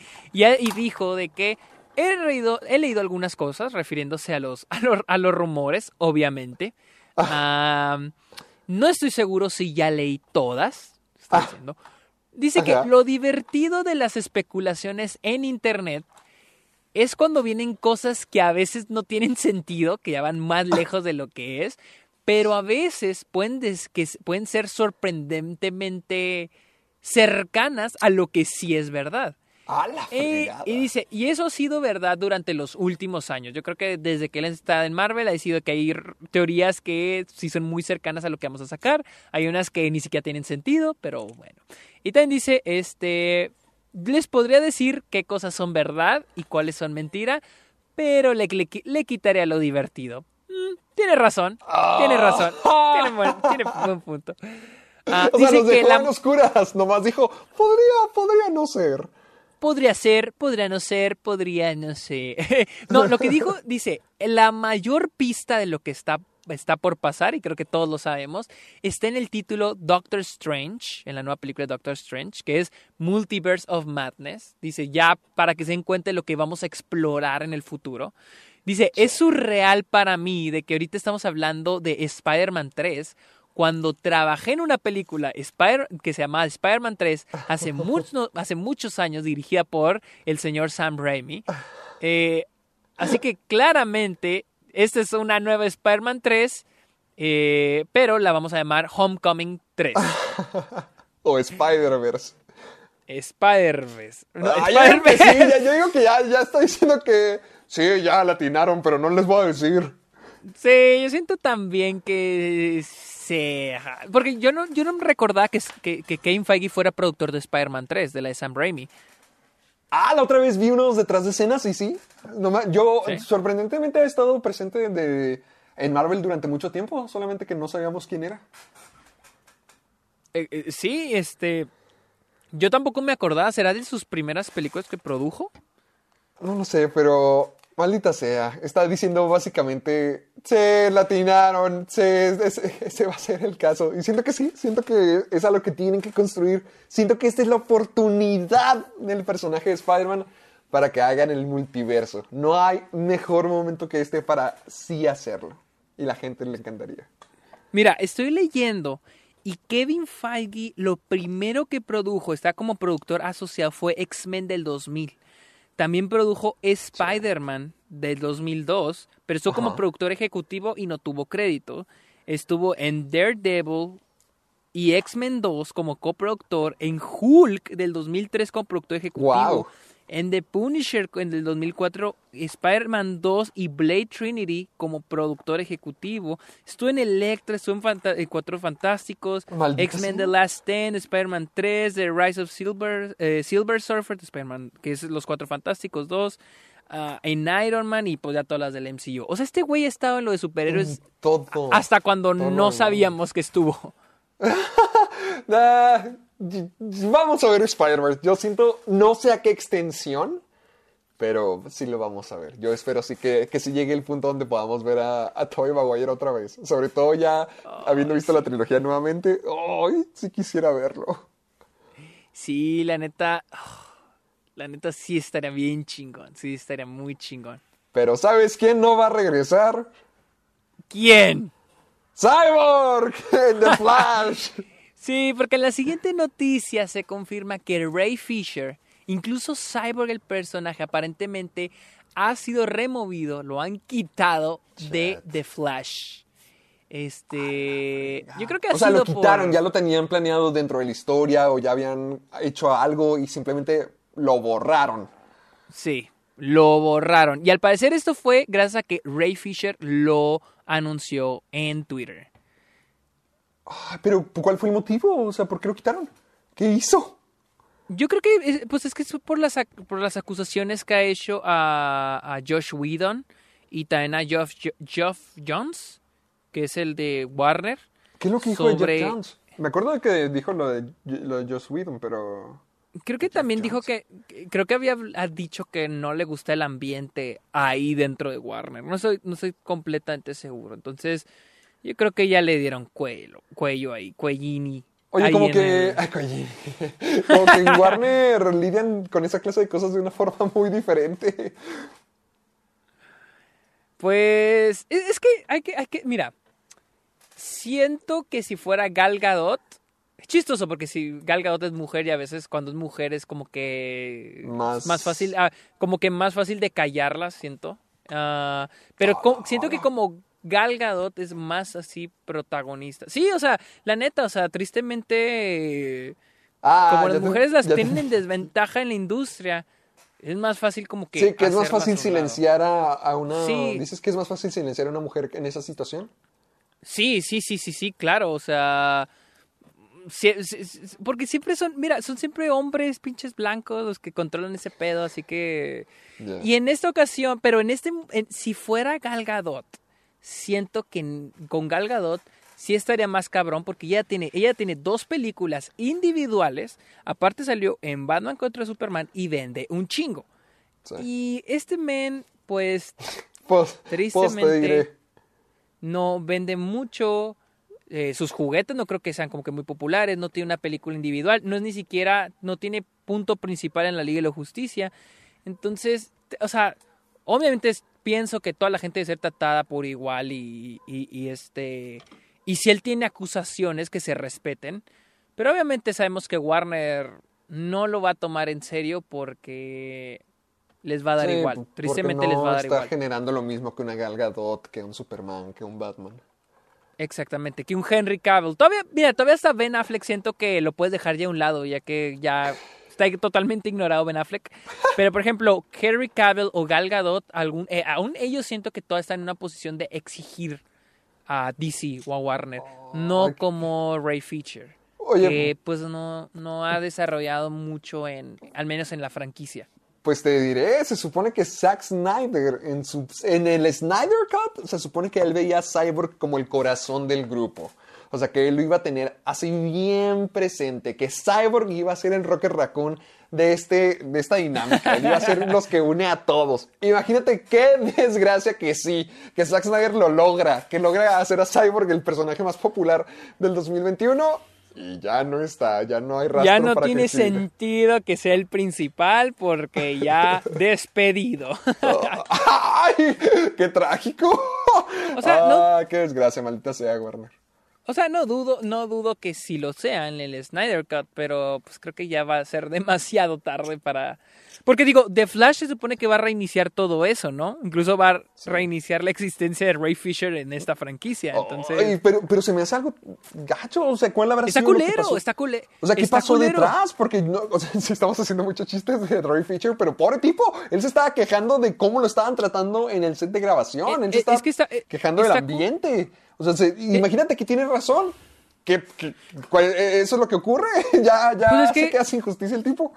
O sea, yo no dudo que tenga razón, porque incluso Gal Gadot, Ben Affleck dijeron, y creo que incluso Henry Cavill lo apoyaron. No, Mm. también este, este, ¿cómo se llama? Este Jason Momoa también lo apoyó. Entonces, este, no dudo que sea, que sea cierto, Cierto. la verdad. O sea, y te digo, yo siento que toda la gente debe tener el derecho de ser escuchada en estos aspectos, hombre, mujer, la raza que sea, porque pues está culero vivir en un pinche en un pinche ambiente tóxico laboral, entonces, pero pues tristemente aquí es donde se ve de que ay, quién genera más ingresos, quién es el protagonista, quién tiene más películas, y aquí pues Ray Fisher no está muy no tiene esas ventajas como lo tendrán otros actores como Gal Gadot o como Henry Cavill, pero Con un demonio. Ya, una mala noticia, dame una peor. Una peor. Pues de que Mandalorian entró. Esa es noticia que de aportación de Héctor. Sí. Me dice que The Mandalorian es la serie más pirateada del 2020. ¿Qué Mira, rayos? pues es que, mira, entiendo por qué es la más pirateada. Porque hay que tener en cuenta que Disney Plus apenas llegó en noviembre. No había manera de ver The Mandalorian al inicio del año cuando... Porque The Mandalorian se estrenó en noviembre del 2019. Sí. Y obviamente hubo gente que no sabía dónde verla, si no, está, no existe Disney Plus en otros países. Y pues después llega la temporada 2 y pues ya mucha gente todavía no tiene Disney Plus. Entonces entiendo por qué es la más pirateada, honestamente. Entiendo por qué lo es. Ah, sí, pues sí, real- realmente no que tenga mucho que decir al respecto, pero quería que todos hiciéramos conciencia que The Mandalorian resultó ser la más pirateada y la segunda fue The Boys Sí, The Boys La- es la segunda de, de, de Amazon. de Amazon. También, Shit. también Westworld eh, de HBO. También, fuck. Que- Y, vi- y Vikingos Porque- de que, que Amazon. se supone que por una década, por casi una década, había sido Game of Thrones la que había sido la más pirateada de todo este Oh. tiempo. Sí, pero ya la gente le perdió el interés. ¿Quién sabe por qué, verdad? Sí, no, de que- e, es solamente una referencia a lo que ya habíamos dicho de que, que iba a pasar cuando las cosas pasaran streaming, porque siento que con el streaming, eh, al, al día en que algo es estrenado por streaming es el mismo día donde ya lo puedes encontrar de forma pirata. Entonces siento que de alguna manera te hace más fácil el acceder a la cosa realmente por como es, o sea, pagar los 10 dólares, pagar el dinero para el servicio, pero al mismo tiempo también siento que sí están haciendo también más fácil la piratería. Pero, pero sí, sí es más fácil para la piratería, pero también no era como que fuera muy difícil piratear una serie. Porque era nada más grabar la, la serie de la tele, cuando las pasaban en la tele. Por ejemplo, las de Breaking Bad, que para las pasaban Sí. en la tele. ah, no creo que fuera tan difícil. Sí, o sea, no digo O sea, que haya sido que- tan difícil aquí- antes, pero holy shit, siento siento que que, esto lo aquí hace no es- más accesible. Siento que ahorita ya no es tanto evitar que exista la piratería, más bien es evitar que la gente consuma piratería. Y mientras sea más fácil acceder a las series, a las películas, a través de plataformas de streaming, más la gente va a evitar la piratería. Sí, obviamente hay gente que no tiene dinero para pagar por, por la película o por la serie, obviamente pues van a a la piratería. Pero hay gente que se le hace más fácil rentar o comprar la película o rentar la serie o rentar la plataforma en streaming que buscar el torrent o buscar la Sí. página y que te salgan 10 virus y que te que una chava tailandesa quiere conocerte. Entonces, mucha gente se ahorra todo eso. Entonces, te digo, no es tanto el como que eliminar la piratería de la faz de la tierra, más bien es como que evitar que la gente consuma piratería. Entonces, le es buscar la manera que la gente consuma más fácil. Yo pienso, yo pienso. Ah, y, y yo creo que al menos en el caso de, de Mandalorian es por el hecho que Disney Plus no estaba disponible en todos lados. Yo siento, pues. Ah, Pues ah, volvamos a hablar de nuestro nuevo favorito. A ver, ¿quién otra es Kevin Feige? ¿Otra vez? Otra vez Kevin Feige, otra noticia Kevin Feige. Otra Oh, más, hijo. Ok, ok. Y es de que... ya nos hartó Kevin Feige. Y es de que él se acaba de confirmar que el productor ejecutivo Michael Waldron, el productor ejecutivo de Loki, la serie de Loki, la cual ya se le confirmó una segunda temporada, él va a escribir la nueva película de Star Wars que será producida por Kevin Feige. O sea, Kevin Feige va a tener una película con Lucasfilms de Star Wars y va a ser escrita por el productor ejecutivo de Loki. Esto es de acuerdo gracias a un nuevo trato, un nuevo deal, nuevo contrato que tiene el productor con Disney. Así que Mm. eh, Algo que siento que fue el fracaso de las películas de la nueva trilogía es que siento que trataban de ser muy Marvel. Siento que trataban como que seguir esta fórmula de seguir, Sí. o sea, seguir Sí, la línea sí. principal, pero también eh, cada año de descanso sacaban su propia película. O sea, estaban tratando de sacar franquicia tras franquicia, tras franquicia, tras franquicia. Siento que al tratar de ser Marvel es lo que terminó afectándolos demasiado. Ahorita ya están en un gran camino. The Mandalorian limpió súper bien todo lo que la trilogía había hecho. Siento que nuevamente hay un interés en Star Wars y se ve reflejado con todo lo que viene en camino. Pero creo que es algo importante que deberíamos de mantener en cuenta, que Star Wars no debería de ser como Marvel o no deberían de seguir la misma fórmula del éxito. A pesar de que Kevin Feige no me, me queda clarísimo que es un hombre muy inteligente y muy muy, muy, muy capaz de crear franquicias y universos gigantescos y lidiar con cantidades gigantescas de personajes. Aún así, siento que sería importante tener en cuenta que Star Wars no debería de ser Marvel. No solamente por ser franquicias gigantes, las dos deberían de tener el mismo trato. O sea, yo sé que de- de- está en Disney, yo sé que tiene que ser aprovechado y explotado, pero sí me gustaría que, que siguieran que siguieran la ruta de hacer las cosas que The Mandalorian ha seguido. o sea, pero ¿por qué tú piensas que no deberían tener el mismo trato? Porque siento que eso. Ay, espera. Siento que realmente no deberían de tratarlo como si fuera una franquicia. A pesar de, yo sé que son un blockbuster. O sea, yo sé que son franquicias con millones, cantidades gigantescas de fans. Pero no era. Antes no era como que, ay, vamos a tener una película de Star Wars todo el tiempo. Siento que a partir de querer sacar a, partir de de equivaler, tratar de seguir el mismo horario y el mismo calendario que las películas de Marvel, siento que eso terminó dando una fatiga muy grande para los fanáticos de Star Wars. Siento que estaban tratando de seguir una misma línea de franquiciarlo, de tener películas cada año, cuando pues antes no era así, cada, cada película de Star Wars salía cada dos, cada tres años, las tres que tenían por trilogía. Y siento que en el intento de seguir una ruta similar a lo de Marvel, a convertirse en así una franquicia gigantesca, algo que puedan explotar cada año, fue lo que terminó aguando un poquito el impacto que las Sí. películas, que la trilogía original tuvo y que también las, las películas en medio tuvieron, como lo que ocurrió con, como con Solo. Entonces siento que ahorita van muy bien con el camino que han hecho con The Mandalorian. Siento que deberían de seguir por ahí, seguir aprovechando todo lo que tienen en el camino, todo lo que van a seguir haciendo, pero no... Que, que no se conviertan en lo mismo, que no, que no tengan el mismo tratamiento de franquicia gigantesca, con millones de películas, todo el tiempo. O sea, siento que debería seguir siendo algo especial, pero aprovechándolo al mismo tiempo. A lo mejor para eso existen los diferentes medios y diferentes plataformas. Me refiero, no todo va a ser The Mandalorian, no todo va a ser una película. Hay cosas como The Bad Batch que van a ser series animadas. O sea, siento que deben de seguir aprovechando así las historias de Star Wars por diferentes universos y no solamente llevarse la Marvel de irse a lo gigantesco, a cada, a cada película, cada año. O sea, no volver a eso, porque siento que fue lo que manchó la última vez.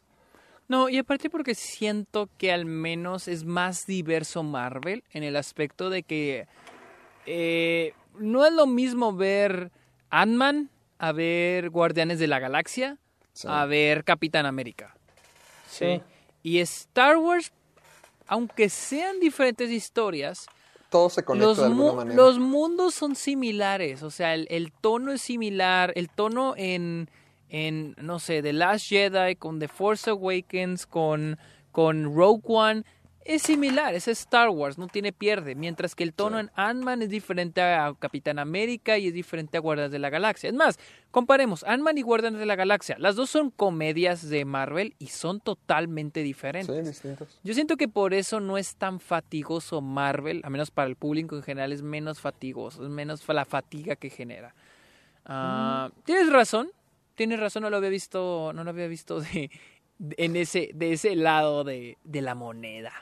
Ah, pero hablando de franquicias que ya Ya fueron demasiado explotadas.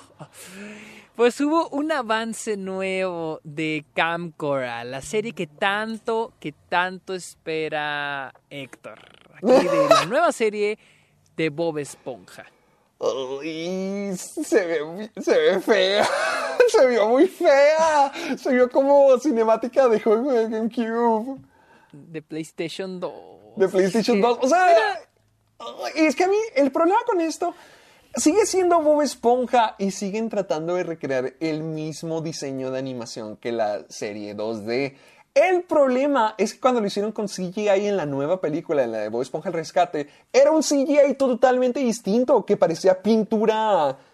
Por, por- por- ejemplo, la pintura marina que tienen al comienzo del programa, o sea, parecían pinturas, ilustraciones, o sea, tenía su propio sabor CGI. Y este es el mismo CGI de los programas que hemos visto que también se vuelven series de televisión, como, ¿cómo se llama? Eh, Kung Fu Panda. Creo que Aliens contra Monstruos también les pasó lo mismo. Cómo entrenar a tu dragón. O sea, sí se ve. Ah, se ve gacho. No me, no me gustó cómo se ve. Se ve muy apagado. Se ve muy cinemática de los juegos de GameCube de PlayStation 2. Sí se ve, pero es que también es el diseño, porque por ejemplo, hablabas de los, por ejemplo, los pingüinos de Madagascar. Ajá. Siento que ahí lo que fallaba es porque como es para televisión, el presupuesto es menor, pero al menos el diseño sigue igual. Sí, Aquí la cosa es que están cambiando todo completamente. Y mira, yo tengo un problema. Mira, la cosa con las películas, cuando es animación, cambiar el- la esencia de algo, era como lo que decíamos con Avatar. La gente que dice que no, Avatar live action. Pero es que el hecho de que sea caricatura, animado, tiene, le da mucho plus, le da demasiado, demasiado plus. O sea, hay cosas de Avatar, y siento que igual con Bob Esponja, que el hecho de que su animación sea de esa manera, eh, le da su chiste, le da su esencia, y si lo cambian, siento que le quita eso, le quita, Sí. pero... Mira, la neta, mira, yo lo trato de ver así. Esta serie no es para mí. Esta serie es para una nueva generación. Es como con lo que decíamos con los Simpson. Sí, Los sí, Simpsons ya ni siquiera son para nosotros, ni para la generación anterior, ni para la anterior de esa. Y es para la nueva generación que está viendo Los Simpsons. Porque nosotros ya no vamos a ver Los Simpsons. La neta. O sea, nosotros ya no, no vamos a estar en la tele viendo el nuevo episodio de Los Simpsons. Ah, mira, nuevo episodio, ya no lo vamos a hacer. Entonces, es para... Es para, triste. es para ya sé, suena súper triste, pero... Pues así es esto. O sea, es para Uy, las nuevas Sergio generaciones. arruinándole la vida a todos este episodio. Ya estoy harto. No, o sea, trato de que no se den, como tú dijiste alguna No vez. sean se den- felices, dejen no de soñar. No, no se, den- no se hagan falsas ilusiones. Pues es que así es este pedo, tristemente. Ven lo que te convierte en el club de los amargados. Ven lo que te hace todo esto. Tú lo dijiste en un episodio, yo no. Bueno, ahí lo tienes. No, no, re- realmente pienso lo mismo que tú. O sea, no, no siento que funcione de la misma manera. Sí, sí, sí. Yo sé que no es para mí, que no es para mi generación, pero al Sí. mismo tiempo.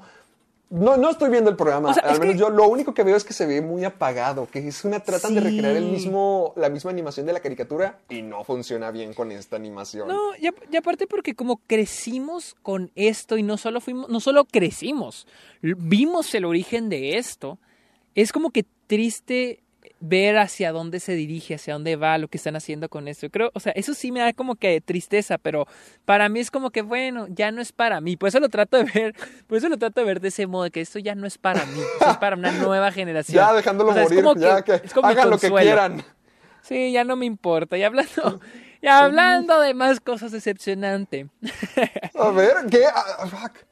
Greg Daniels. el- Ah, ah, cuando el- esto es una gran noticia, no sé de qué hablas. Ah, bueno, ah, bueno. O sea, tal vez para otros. O sea, es que. Bueno, hablamos dila, dila, pero- dila, dila primero. No, no, no, déjame primero digo la noticia para que me entiendan. Pero Greg Sí. Daniels, el showrunner o creador de The Office dice que es imposible que haya un revival de The Office. Y te digo, se me hace triste noticia para muchos porque y es algo que a veces no entiendo. No entiendo por qué la gente quiere el revival de, la, de las cosas. Ay, revival de esto. Es como cuando la ¿Y gente tu se revival emociona- de Twin Peaks qué? Ah, pero es que no, o sea, o sea, está chido, está chido, no, está chido que exista, pero no es algo que la gente lo pida. O sea, más bien antes que exista. No sé si me va a entender. Sí, sí, sí, sí te entiendo. Que la gente que- estén pidiendo Ay. el regreso de una serie. Ex ajá, exacto. O sea, para mí, o sea, si, si hay revival, qué chido. Si no, pues bueno, pero no ando esperando, por ejemplo, Los Soprano. No estoy esperando un revival de Los Soprano. Va Pero a haber, va a haber, ay, va a haber, no, pues ya se murió James Gandolfini. Ok. Ah, o sea, va a haber una precuela. Este año va a salir la de, de- de Many Saints of Newark.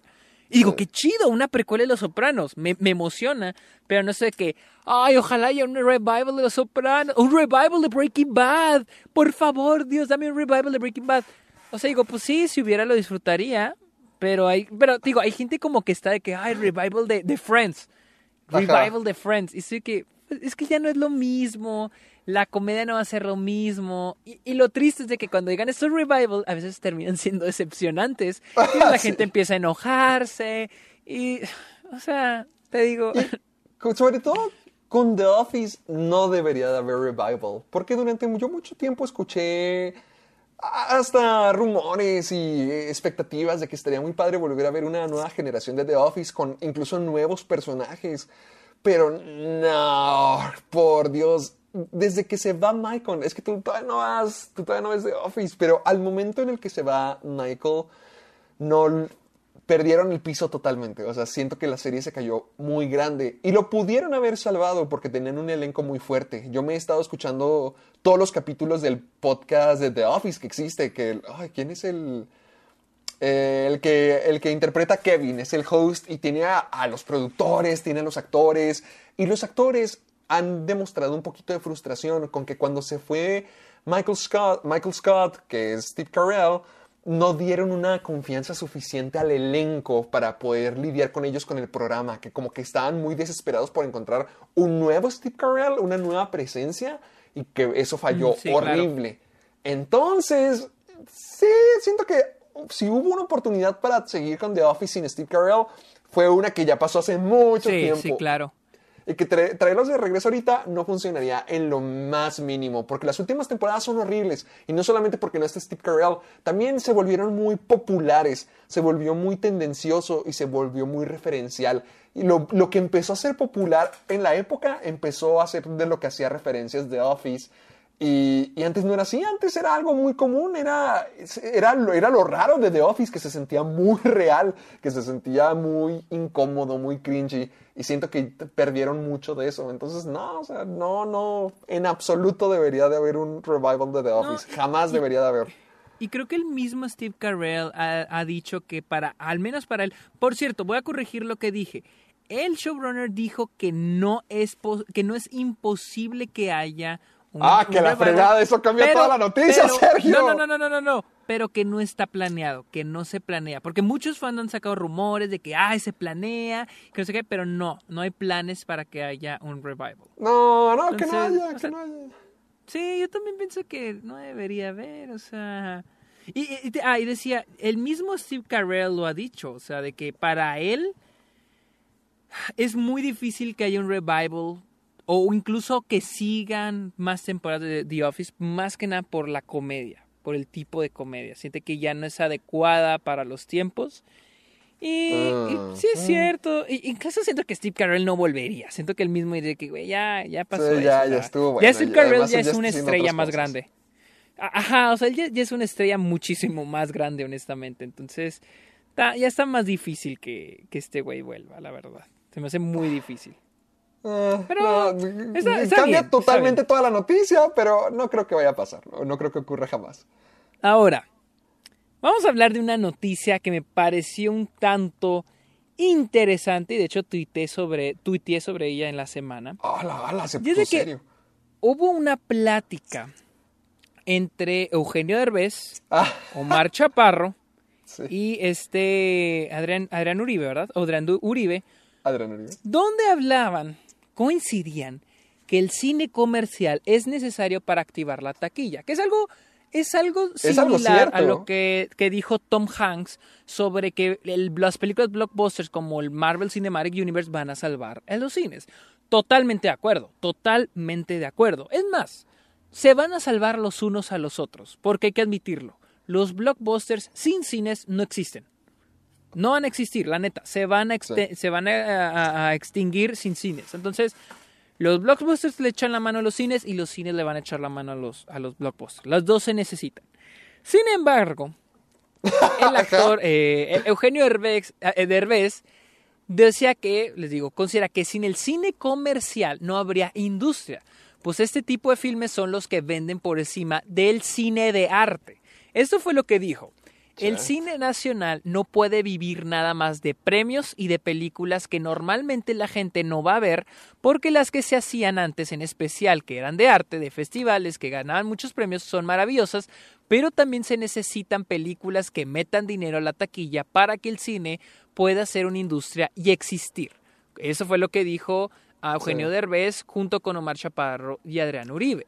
Ah, también habló de que la gente ha estado diciendo que, gracias a Dios, ya no vamos a ver las mierdas de películas de Eugenio Derbez y Omar Chaparro, ya que quitaron el Ouch. incentivo de Fideicine. Y este. ah, también se defendieron diciendo. De hecho, Eugenio Herbez le dijo a Omar Chaparro: Mi querido Omar, sacar a la gente de sus casas, que paguen un boleto para ir a verte, es porque les interesa mucho tu trabajo y porque de verdad te quieren mucho. Entonces, no le hagamos caso a la gente que ataca por atacar. Hazle caso a todos escuchaste. los millones y millones que llenaron las salas para ir a ver películas. A esos son a los que hay que hacerles caso, hizo. Hazle caso a la taquilla que es la es quien manda. A los millones de gentes que hablan bien por ti y de ti y de tu trabajo. Qué mamada. güey. Mira, yo mira. siento que eh, el punto donde dice que se, que se necesita también el cine comercial, eso sí es cierto. Sí, totalmente de acuerdo. Total, estoy totalmente de A- acuerdo. ahí, sí le di- Mi- ah, mira, ahí sí le dieron al clavo, pero se me hace un poquito triste que ellos no tengan más expectativa de lo que pueden hacer. Es que se me hace muy triste que para ellos el cine comercial sea cine basura, sea un sinónimo de cine basura. Es como alguien, la otra vez estábamos hablando en un post sobre Mujer Maravilla y alguien dijo, ay, es que porque, porque, la- porque se la tontan en serio, es una película de superhéroes. Entonces cuando me dices eso, es como que hacer menos al género de superhéroes y decir, porque es película de superhéroes, ah, es más chafita. ¿Me entiendes? Y te digo, yo no soy fan del de género de superhéroes, Sí, pero no, eso es consta. minimizar el género. O sea, eso es minimizar el género y decir de que, ah, porque es de superhéroes, es mala. No, no tiene que ser mala. O es lo que tú has dicho, lo que tú has dicho muchas veces, de que por qué la gente dice, ay, es una película para niños. No, ¿qué Sí, ¿qué tiene? O sea, que es? O sea, o sea que si es para niños tiene que ser basura. Es lo mismo aquí. O sea, siento que este eh, Eugenio Herbes está diciendo que, ah, es que vamos a seguir sacando estas películas porque son las que hacen dinero. Pero, ok, sí, pero no pueden hacer una película. Si Omar Chaparro genera muchísimo en taquilla, ¿por qué no aprovecharlo y hacer una buena película con Omar Chaparro? ¿Por qué Sí, o sea, no- justificarnos de hacer películas no, basura? No es que sean nomás comerciales, es que sus películas comerciales han sido muy gachas. Exactamente. Ahora, esa mamada de que no, pues es que hay millones, generan millones de dólares. Pues a huevo, no hay otras películas mexicanas en, ta- en la, en la en cartelera. Siempre, siempre les dan ese espacio. Siempre las en, en Cinemex y en Cinépolis, los espacios para las películas, porque supone que por ley las debe de haber una película mexicana en taquilla, en, en cartelera, perdón, en cartelera. Wow, ok. No, o sea, al menos en, en el todo el estado de Chihuahua, yo no he visto que lleguen buenas películas mexicanas. O sea, yo no he visto películas, buenas películas mexicanas que lleguen a los cines. Siempre se terminan estrenando estas películas eh, comedias románticas. Siempre terminan estrenándose. Y es lo malo, o sea, ¿cómo? O sea, sí, muy chido de que no, generan millones de dólares. Pues claro, son las que se terminan, tienen mejor distribución. Son las que distribuyen Cinemex y Cinépolis. Claro que van a hacer más dinero que, que algo más, este, este, más, este, Sí, más pequeño arte, como la camarista. Ajá, exacto, como la camarista. O sea, no, o sea, es como que justificar y luego decir de que, así con, se me hace hasta con cinismo decir de que, no, pues es que hacemos millones de dólares, en- millones de pesos en taquilla. Pues sí, si tienes la cartelera para... La única película mexicana es una de Omar Chaparro en, en, en cartelera. Pues claro que va a ser un chingo de dinero. Es la única película mexicana en cartelera. Al menos en Chihuahua es muy difícil encontrar buenas Sí, películas mexicanas. Ah, exactamente. Y lo peor es de que por eso mismo la gente en México cree que el cine mexicano es basura, cuando no lo es. Cuando no lo es. Este año tuvimos la de Netflix, este, y, ah, ya, no Eh, estoy, ya no estoy aquí, no estoy aquí. Exactamente, eso fue para Netflix. Pero este es un gran ejemplo de que hay muy buen cine en México. También tuvimos mano de obra. Yo no sé dónde, dónde se distribuyó mano de obra. Mano de obra, yo no vi dónde se distribuyó, yo la quería ver y no, nunca Uh, encontré. ayer vi que mano de obra estaba en Cinepolis Click y se me antojaba verla. Qué bueno que me Oye, que está muy sí está buena. Yo he oído que está muy buena. Yo no la vi distribuirse, al menos en todo el estado de Chihuahua, yo no vi distribuirse en, en ningún lado. Y ese es el Sí, problema, o sea, de que ellos, y, el- y es lo malo, porque ellos que tienen el poder, por así decir, el poder de hacer este cine y tenerlo bien distribuido, prefieren decir, pero pues es que hacemos cine comercial basura porque es el que genera dinero. Eso se me hace una mamada, la verdad. Se me hace una mamada. ya, ya acabé, ya acabé aquí con esto. Necesito un vaso con agua, güey.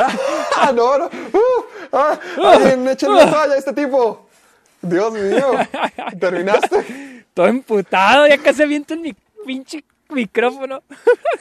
E- Es que sí está muy triste porque es que son, son íconos mexicanos los tres. Son Sí, celebridades mexicanas muy populares dentro de nuestra tropa. Y pues qué gacho que... O sea, no aspiran a hacer películas comerciales, pero de buena calidad. O sea, es lo que se me hace un poquito trágico, que siendo las personas que soy, que son, van a llamar mucho la atención, o sea, pueden, ellos tienen la ventaja de que ya son nombres conocidos, de que son artistas y muy poderosos y muy establecidos dentro de la industria. Entonces, si siento que hay alguien que puede tomar riesgos y además que lo pueden hacer bien, podrían ser estos tres, porque los, los tres son muy talentosos. Exactamente. Solamente que se han ido a lo más fácil, a, lo barato. Por ejemplo, cuando, eh, cuando, Eugenio Derbez cuando Eugenio Derbez empezó a hacer esta, todas estas películas que se ha estado echando, sí se me hace muy desesperante. Porque, ¿Por qué Eugenio Derbez está haciendo un remake de una comedia con Goldie Hawn y Kurt Russell?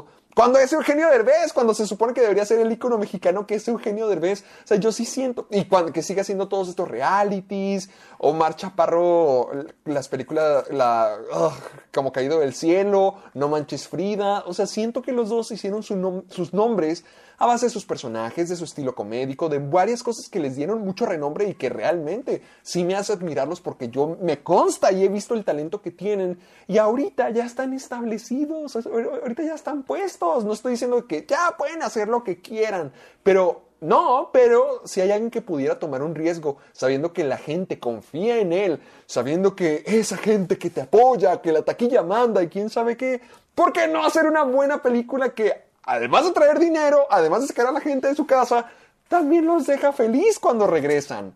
Entonces, Y- eso sí se me hace un poquito desesperante, que es, ellos dicen como que, no, nuestras películas están bien, nomás porque, porque hacen dinero, la taquilla manda, hacen feliz a la gente.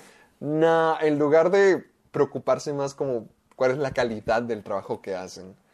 Sí, y, te, y digo, yo a diferencia de muchas personas, yo sí pienso, yo sí pienso que Eugenio Derbez es muy talentoso. A mí sí se me hace muy buen comediante. Eh, habrá quienes dicen de que Eugenio Derbez hace muy malas películas y es muy... Yo, a mí sí me hace que sí tiene mucho potencial. Incluso, incluso yo sí lo veo como actor de drama en el futuro. A mí sí me siento que es un actor que tiene mucho potencial. Pero me da tristeza que que hagan esos comentarios en los que justifican el hacer películas malas solo porque hacen mucho dinero y solo porque son comerciales. O sea, Sí.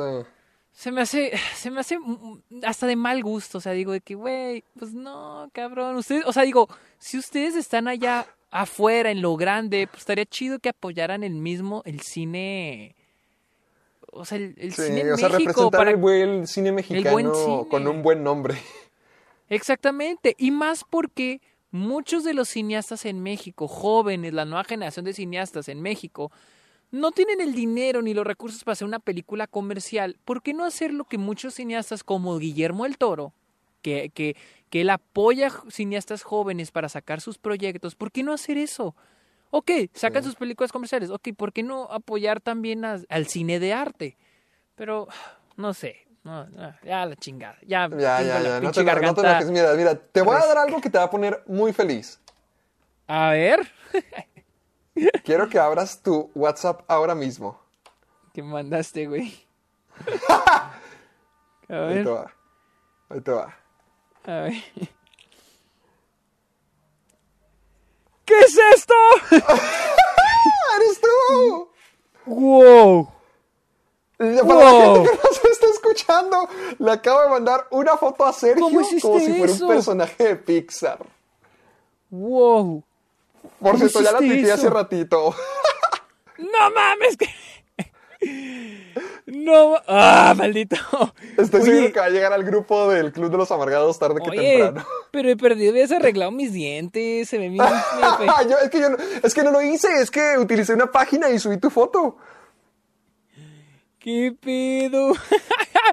sí me parezco, nomás, creo que lo único que, creo que mis dientes es lo único. Tus dientes pero- están iguales, están iguales. Tienes Sí, tres dientes enfrente. Sí, ¿verdad? Oye, qué estoy. Te ves como si fueras, sí, crecido. Como si Oye, te pero- volviste un villano. Sí, parezco villano. Oye, parezco también. Ay, no, parezco villano. me parezco a Sid. Me parezco a Sid de Toy Story. Ay. Es que los dientes, si estuvieran derechos, sí se parecería más a ti. Oye, pues así tengo los dientes todos chuecos, perdón. Pero también, no, yo no tengo los ojos verdes. Ah, salieron. No, no, no, me, me Pues te, estafaron. te ves me estafaron. principesco, te ves principesco. Principesco. Veme, me estoy feo. Oh, ok, Bebé. lo que sí, lo que sí le doy así de que, wow, el cabello. El cabello sí, qué pedo, que, se- que así igualito el cabello, Sí, ¿eh? No sí, sí, sí. mames. Y también la forma de la cabeza, wow. A ver, tú no has hecho una tuya. no mames. No, es que todavía a ver, ahorita voy a subir uno. Es que sí lo intenté, pero necesitas una foto individual y siempre salgo con cosas. Ok. está buena, está buena, me gustó, me gustó. Pero bueno, ya, ya vimos, ya vimos mi versión animada de Pixar fea. Vamos a la última noticia de esta semana. Y es de que hace unas semanas, casi más de un mes, anunciamos que los Critics' Choice Awards anunciaron un spin-off de sus premiaciones que se iban a llamar los Critic Choice Super Awards. no mames, qué Me da mucha risa. Y ayer, y ayer salieron los ganadores de esta chingadera. Nice. No mames, De pero vamos, chingadera. vamos o sea, a no, ver. no le tiene respeto a ninguno. Mira, yo vi, yo vi a los ganadores y eh, tengo, es que, o sea, los ganadores estoy de acuerdo, aunque no haya visto algunos. Mi cosa es de que cómo los hace competitivos esto contra otras cosas. Mira, ahorita que lo, o sea, vas a entender mi punto mientras vayamos leyendo la A lista ver, de ¿quieres, ganadores. quieres ver cada, cada categoría? Sí, de cada, cada categoría. Empe- empe- empecemos, empecemos. Pónganse cómodos que va para largo esto. A ver, démosle. Mejor película de acción. Las nominadas eran Bad Boys for Life, Oh, The Five la. Bloods, Extraction, The Five Bloods, Ah, ah, ah, ok, ok. La de Spike Lee, Extraction, Greyhound, The Hunt, Mulan, The Outpost y Tenet. La ganadora a mejor película de acción fue The Five Bloods. Mira, eh, No aquí he visto. ese es, ese- ese es un momento perfecto para, para de ejemplo. De estas películas, o sea, ¿qué, o sea, es que ¿qué las hace competitivas estas películas? O sea, ¿qué les hace competitivas? La única que veo compitiendo en temporada de premios es The Five Bloods y Tenet. Y Tenet en, en- en- en- en las técnicas. Esto, todas las demás las veo fuera de la temporada de premios. Mulan no sea- debería estar ahí. eh, Bad Boys no debería estar ahí. Estoy seguro que debe Eh, haber películas de acción mucho mejores que estas. Pues si no las están es porque no las hubo este año. Era lo que decía cuando anunciamos esta, esta premiación, es de que ¿cuál es el punto si no hay películas de calidad que merezcan ser premiadas? O sea, solo estamos premiando porque no hay más, o sea, no hay más películas de acción. Es todo lo que hay de acción. Sí, de hecho. Porque Entonces, mira. yo vi Bad Boys y no debería estar en ninguna lista de premiaciones. O sea, Eh. solamente está ahí por hacer bulto. porque no había otra opción. porque no hay otra opción. Es lo que te digo, o sea, por eso se me hace como que no tiene sentido. Pero bueno, mejor actor en una película de acción. Tom Hanks, Greyhound, Chris Hemsworth, Extraction, Caleb Landry Jones en The Outpost, Delroy Lindo en The Five Bloods, Will Smith en Bad Boys for Life y John David Washington en Tenet. El ganador, obviamente, fue Delroy Lindo, que también ya ha ganado algunos premios de la crítica. De los otros, no hay ninguno de los que haya escuchado ganar un premio en otra cosa. ¿Ya ves, ¿ves a lo que me Porque refiero? Chris, porque, ay, Chris es- Hemsworth. Chris Hemsworth está aquí. Mira, ¿Por mejor qué Will actriz. Smith está aquí? No, o sea, no, son otros MTV Movie Awards. Ahorita vamos a ir a mejor beso del año. Mejor actriz en una película acción. Betty Glippin en The Hunt. Ji-Fei Liu en Mulan. Blake Lively en The Rhythm Section. Ah, ¿Qué dice? Elisa, Sh- Elisa Schlesinger en Spencer Confidential. Y Hilary Swank en The Hunt. Spencer La ganadora fue Betty Gilpin en The Hunt. Y Escuché esas- horribles cosas de Spencer Confidential. También fue otra película de Netflix. Sí, tiene 5.1, 6.2 en IMDb. O sea, sí, ¿cuál es el criterio para que esto esté tan rankeado como para que digan, sí, esto es lo que debería estar en una premiación? Yo siento que como tú dices, es porque no hay nada más. No hay nada más, o sea, no tiene sentido esta, estos premios. La siguiente película animada, ok, película A animada, ver, no tengo problema ver. con esta.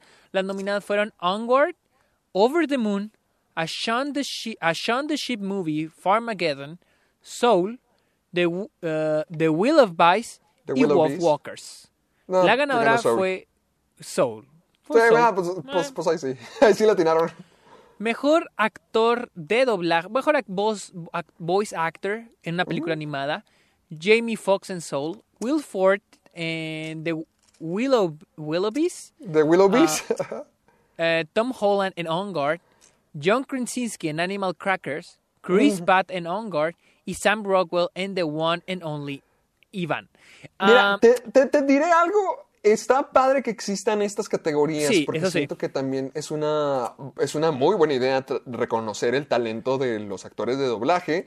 Sin embargo, pues es igual, o sea, no es como que digas, eh, sí, estos tipos deberían de estar nominados porque, o sea, muchas son muy buenas. Jamie Foxx, excelente, qué bueno que se llevó el premio, Yo pero... no, yo el que hubiera metido aquí y debió haber ganado es Sean Bean en Wolf Walkers. ¡Oh, yo no era sé por qué! ¡Demonios! Sí debería estar ahí. Era, sonaba súper triste, súper Él melancólico. debió haber estado nominado y haber Sí. ganado.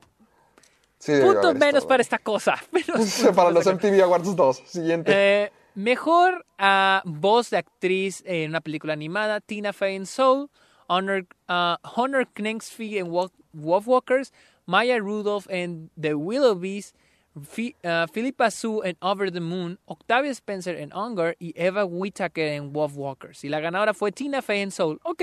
ok. No, ¿No? no. Oh. ¿Cuál- esta, ay, ¿cuál? cu- Bueno, la que era Ned en Wolfwalkers, esa se merece ganar. Es que también esto. Ok, ¿Te gustó más Soul? ¿O- ¿Ya viste Wolfwalkers? Ya, ya la vi, ya la vi. ¿Te gustó más Soul o Wolfwalkers? No sé, las dos me gustaron. Está cabrón, está Que- Creo cabrón. que, creo que me gustó más Wolfwalkers. Creo. Fíjate, yo esta vez que vi Soul, sí le encontré algunos peros. Las- la vi por segunda vez, le encontré algunos peros. Me sigue gustando muchísimo. Y creo que todavía me gusta poquito más que Wolfwalkers, pero ya empiezo a notar las cosas de, de las cuales ya la gente había notado desde el inicio. Mm, Es que yo sentí una conexión más, más padre con Wolfwalkers. Sé que puede, puede ser más existencial, puede causar más impacto y más efecto en la gente Soul, pero Wolfwalkers se me hizo muy efectiva con cómo regresa al 2D y cómo lo aprovecha de una manera Sí, muy diferente. sí, sí, sí. Como todo lo mágico son trazos, parecen sketch, como la misma, las mismas líneas de dibujo parece que tienen su propia vida dependiendo de la reacción y la intensidad de los personajes. No, no, no. Y, y la actuación de las dos niñas y sobre todo, te digo, Mev, la, la, wolf, la niña Wolf Walker. ¿La, la viste en inglés? Sí.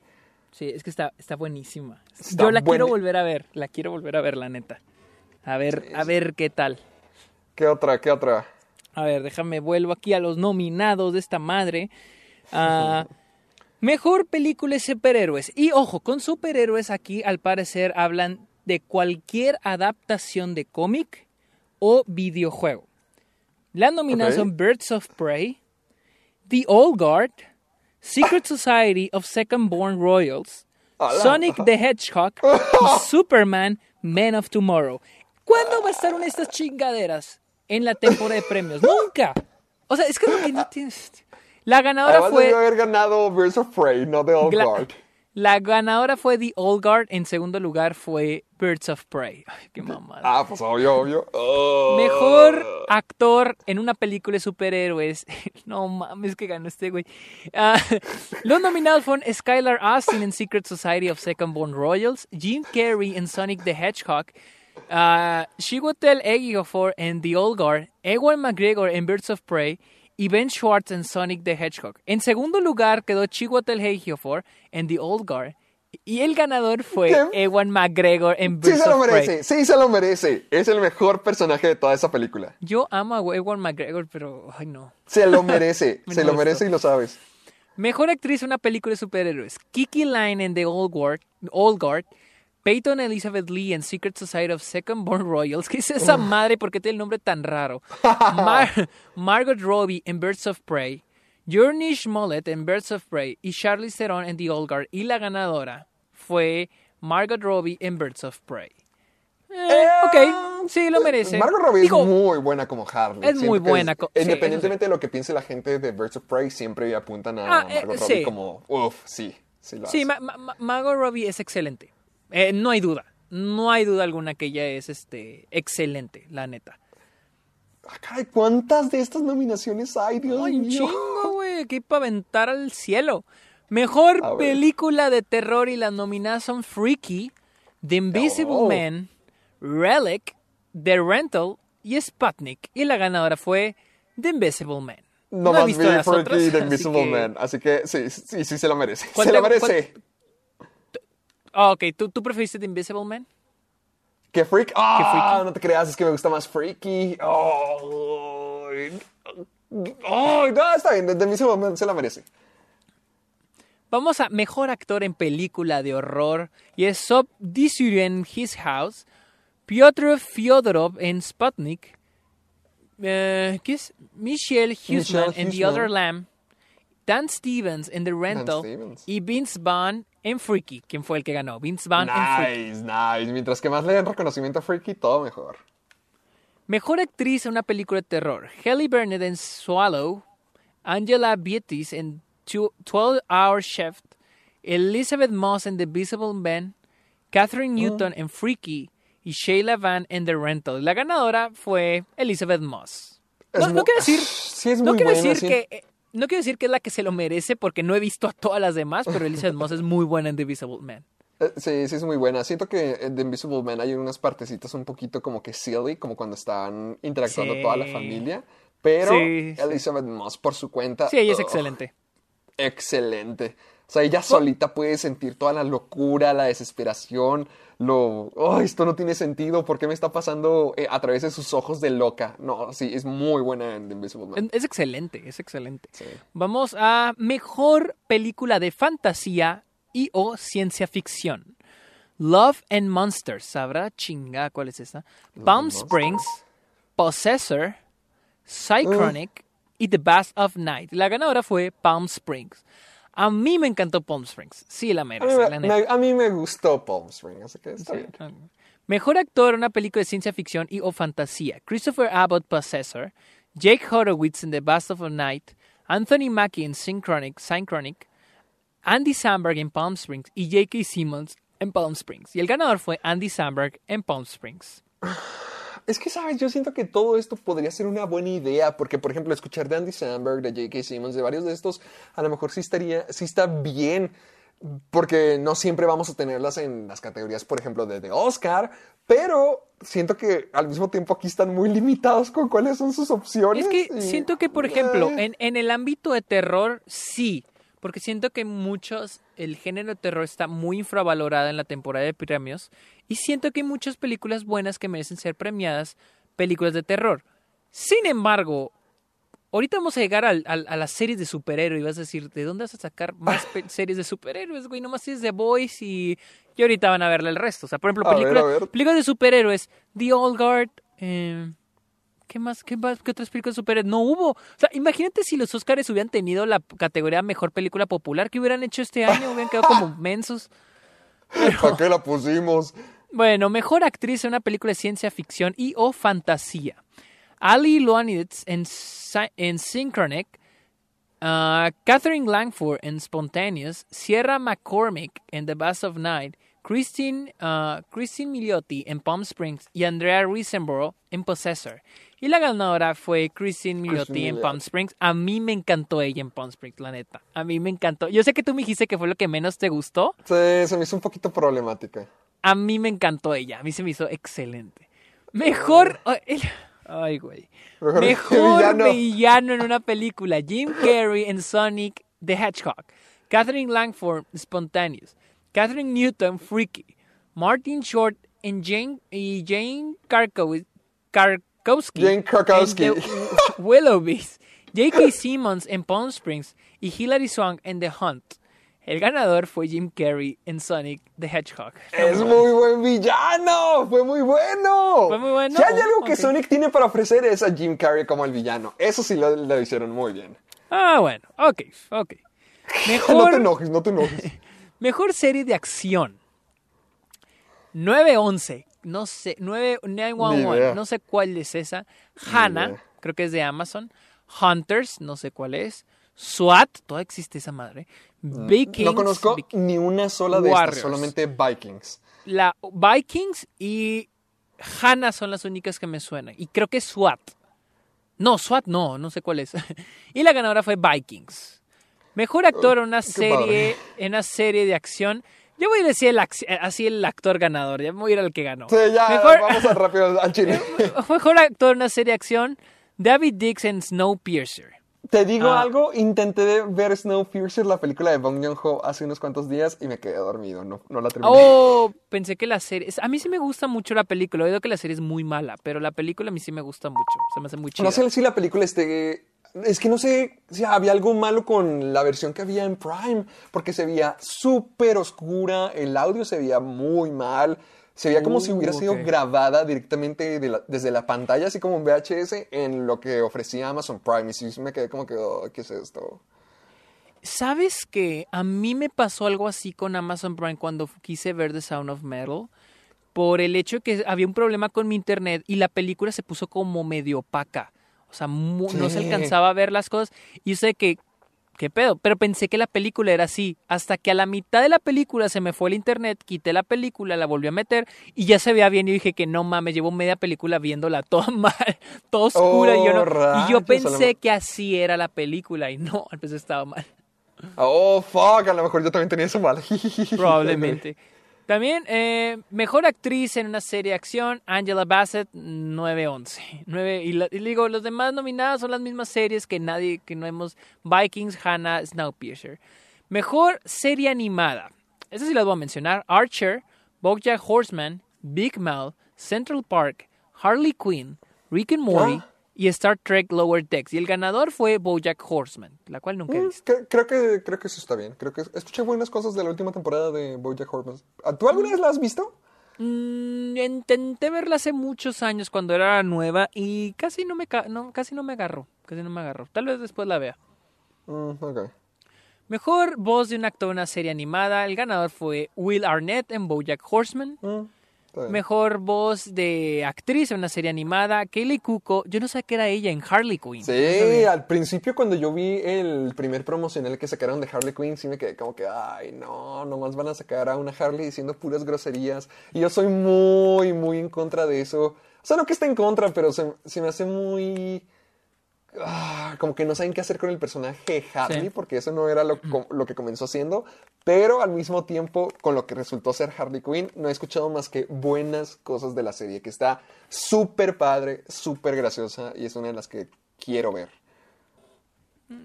Sí, pues yo, yo ni me acordaba de esa serie, la neta. No me acordaba de su existencia. Ah, Mejor, bueno. mejor serie de superhéroes. The Boys, DC Legends of Tomorrow, Doom Patrol, The Flash, Lucifer y The Umbrella Academy y obviamente ganó The Voice. Y eso que no la he Sí, visto. sí hay buenas opciones aquí, o sea, sí hay de No dónde estuvo tan mal. Sí, no estuvo tan Por- mal como yo creí. porque The Umbrella Academy está muy buena, The Voice está muy bien, Doom Patrol he escuchado puras cosas buenas. ¿Ah, Lo sí? único que sí es que The Fla- sí, y- pero The Flash, Nel, con su sexta temporada, Nel, aquí no va. Y DC Legend of Tomorrow también lo dudo mucho. En general, todas las, todas las películas de, digo, todas las series de CW sí han caído muy grande. Yo, yo por eso pensé que no iba a haber tantos en la categoría de superhéroes de series.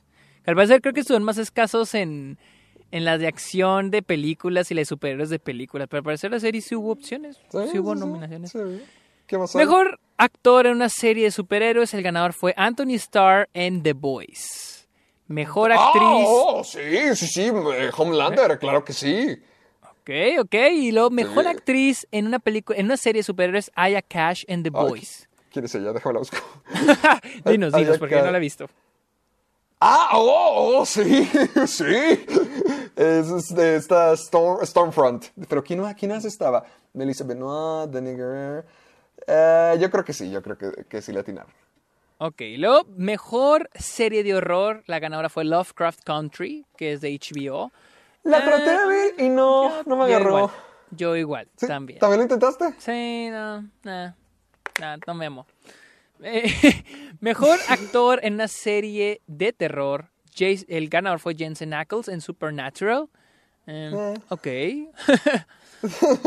mejor actriz en una serie de terror, Journey Smollett en Lovecraft Country. Pues, Maldición. eh, Tal vez la deberíamos de verla, tal vez deberíamos de verla. es una señal. Mejor serie de ciencia ficción y o fantasía, The Mandalorian fue la que ganó. Obvio, Pero por ejemplo, aquí aquí, sí. ¿cuál? Pero por ejemplo, aquí, ¿qué otra?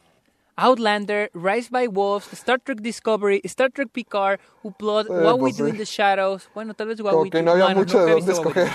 Sí, exacto. o sea, Best Actor in a Science Fiction Fantasy. Mejor actor en una, en una serie de ciencia ficción fantasía. Patrick Stewart, Star Trek Picard. Fue quien ganó. Pe- Pedro Pascal en Mandalorian. ¿Tú crees que Pedro Pascal en The Mandalorian merezca una nominación? Sí, él está detrás de la máscara y tiene mucha fisicalidad. Sí, logra transmitir mucho con su cuerpo más que con su cara. Mucho, mucho. Y también la voz está muy bien. Es muy sutil. Oh, ok, entonces, sí, sí, sí, sí, sí, no, no te apures, no te apures. Sí, o sea, fue más de curiosidad, porque incluso he leído que muchas veces él no está en producción. Ni siquiera él trae el disfraz, él solo pone la voz a veces. Entonces, Yo he visto que sí, varias veces él ha traído el disfraz. Yo he escuchado que más que nada él ha traído el disfraz. Eso había escuchado, no sé si ya. no, yo, yo, había oído en la primera que en la primera temporada casi no la traía, no sé en la segunda. Porque en la Ah, primera no, es él casi no, no hay veces, hay hubo episodios en las que episodios en, la- en el que no salía, él no aparecía. No, no, no, pero yo, yo, yo siento que sí, que sí se lo merece. Mejor actriz en serie o de ciencia ficción o fantasía na- ganó na- da- Natasha Demetru en What We Do in the Shadows. Nunca he visto esa serie. Yo tampoco. yo tampoco. Y al fin, si ya están cansados de esta madre, el último, la última nominación, mejor villano en una serie. Yo creo que hasta yo que no he visto esta serie me lo imaginaba. Y fue Anthony Starr en The Boys, que al parecer de- fue el único que se llevó más de un premio en esta merece. noche. Tan galardonada. Tan galardonada, tan prestigiosa. Sí, hay, hay una buena hay una buena idea aquí. Hay una intención, pero hay una lo que buena no intención. hay son tantas buenas opciones. Es que siento que como es muy popular el género de superhéroes, se creyó de que, ah, es tiempo para premiarlo, pero tal vez no hemos llegado al punto en el que llegue un- en el que ya alcanzaron como que, ah, tenemos un montón de series y películas de superhéroes, de acción, de terror, de fantasía, lo suficientemente buenas como para merecer un premio y que tengan su propia premiación. Siento que no hemos llegado a ese punto. Sí, siento que eh, es una buena idea, pero cuando haya más de dónde agarrar, porque ahorita sí se vio como que nomás estaban metiendo un montón de cosas solamente para tener los, las nominaciones suficientes. Sí, para que no se sienta tan seco. Sí, porque ah, que Bad Boys esté en esto, que varias de las opciones que estaban aquí, es como que, ay, ¿cuál es el prestigio? Exactamente, pero. Pero bueno, ya creo que esa fue la última noticia. ¿Dónde te seguimos, Héctor? ¡Ah! Me lo robaste. Me pueden seguir en Caja de Películas en YouTube. Ahorita estoy a punto de subir mi video sobre The Mandalorian. No sé si ahorita o mañana, pero voy a estar subiendo eso. Voy a. eh, me pueden encontrar en Facebook y Twitter como Caja de Películas. Y me pueden encontrar en Instagram y TikTok como Soy Héctor Portillo. ¿Y a ti, amiguito, dónde te podemos ver? Yo estoy en Instagram, en Twitter y en TikTok como el Sergio Munoz. También estoy en Letterboxd como Sergio Queres y estoy como el güey del Club de los Amargados, está ok. También tengo mi podcast, está ok. Ya subí mi eh, opinión sobre Pieces of a Woman, la cual está en Netflix, y de ah, Promising Young Woman. Y esta semana voy a sacar mi videito de lo mejor del año. ¿Cuándo vas a sacar tu video de lo mejor del año, Héctor? Ah, déjame primero saco el de lo peor. Es que todavía no, lo- todavía no escribo el de lo mejor porque quiero ver si alcanzo a ver Minari y todavía me falta ver Druk, la de Another Round. Oh, tú no la ves, pensé que la habías visto. No, e- esa me falta. Iba a ver también Fierce Cow, pero ya me rendí un poquito con esa. Entonces lo único que me falta es eh, Another Round y a ver si logro alcanzar a ver Minari. Ok, ok. No, yo, yo ya está, esta semana ya tengo lista este, mi video de lo mejor del año. Similar al que hice el año pasado, así que para que lo esperen, ahí lo voy a subir a mi canal. En, bueno, lo voy a subir a Vimeo, ya en YouTube ya no. Lo voy a subir a Vimeo. Ah, bueno, pues, gracias. Entonces, ahí recuerden escucharnos en Spotify y Apple Podcast y dejar su rating y su comentario en Apple Podcast. Y, Y ¿qué no más? olviden el hashtag Soy Amargado para que nos puedan mandar todas sus sugerencias, sus memes, para que le exijan a Sergio su dibujo como un héroe de Pixar o un villano. Un super villano. Utilicen el hashtag. Utilicen el hashtag Soy Amargado para hostigar a Sergio y para poder compartir todo lo que quieran compartir con nosotros, para que lo podamos estar publicando toda la semana. Yo creo que eso ya es todo. Yo creo que ya, así que... Ay, vamos, que yo ya tengo que ir al baño. Ay, yo te tengo que tomar algo para la garganta, bye. Bye.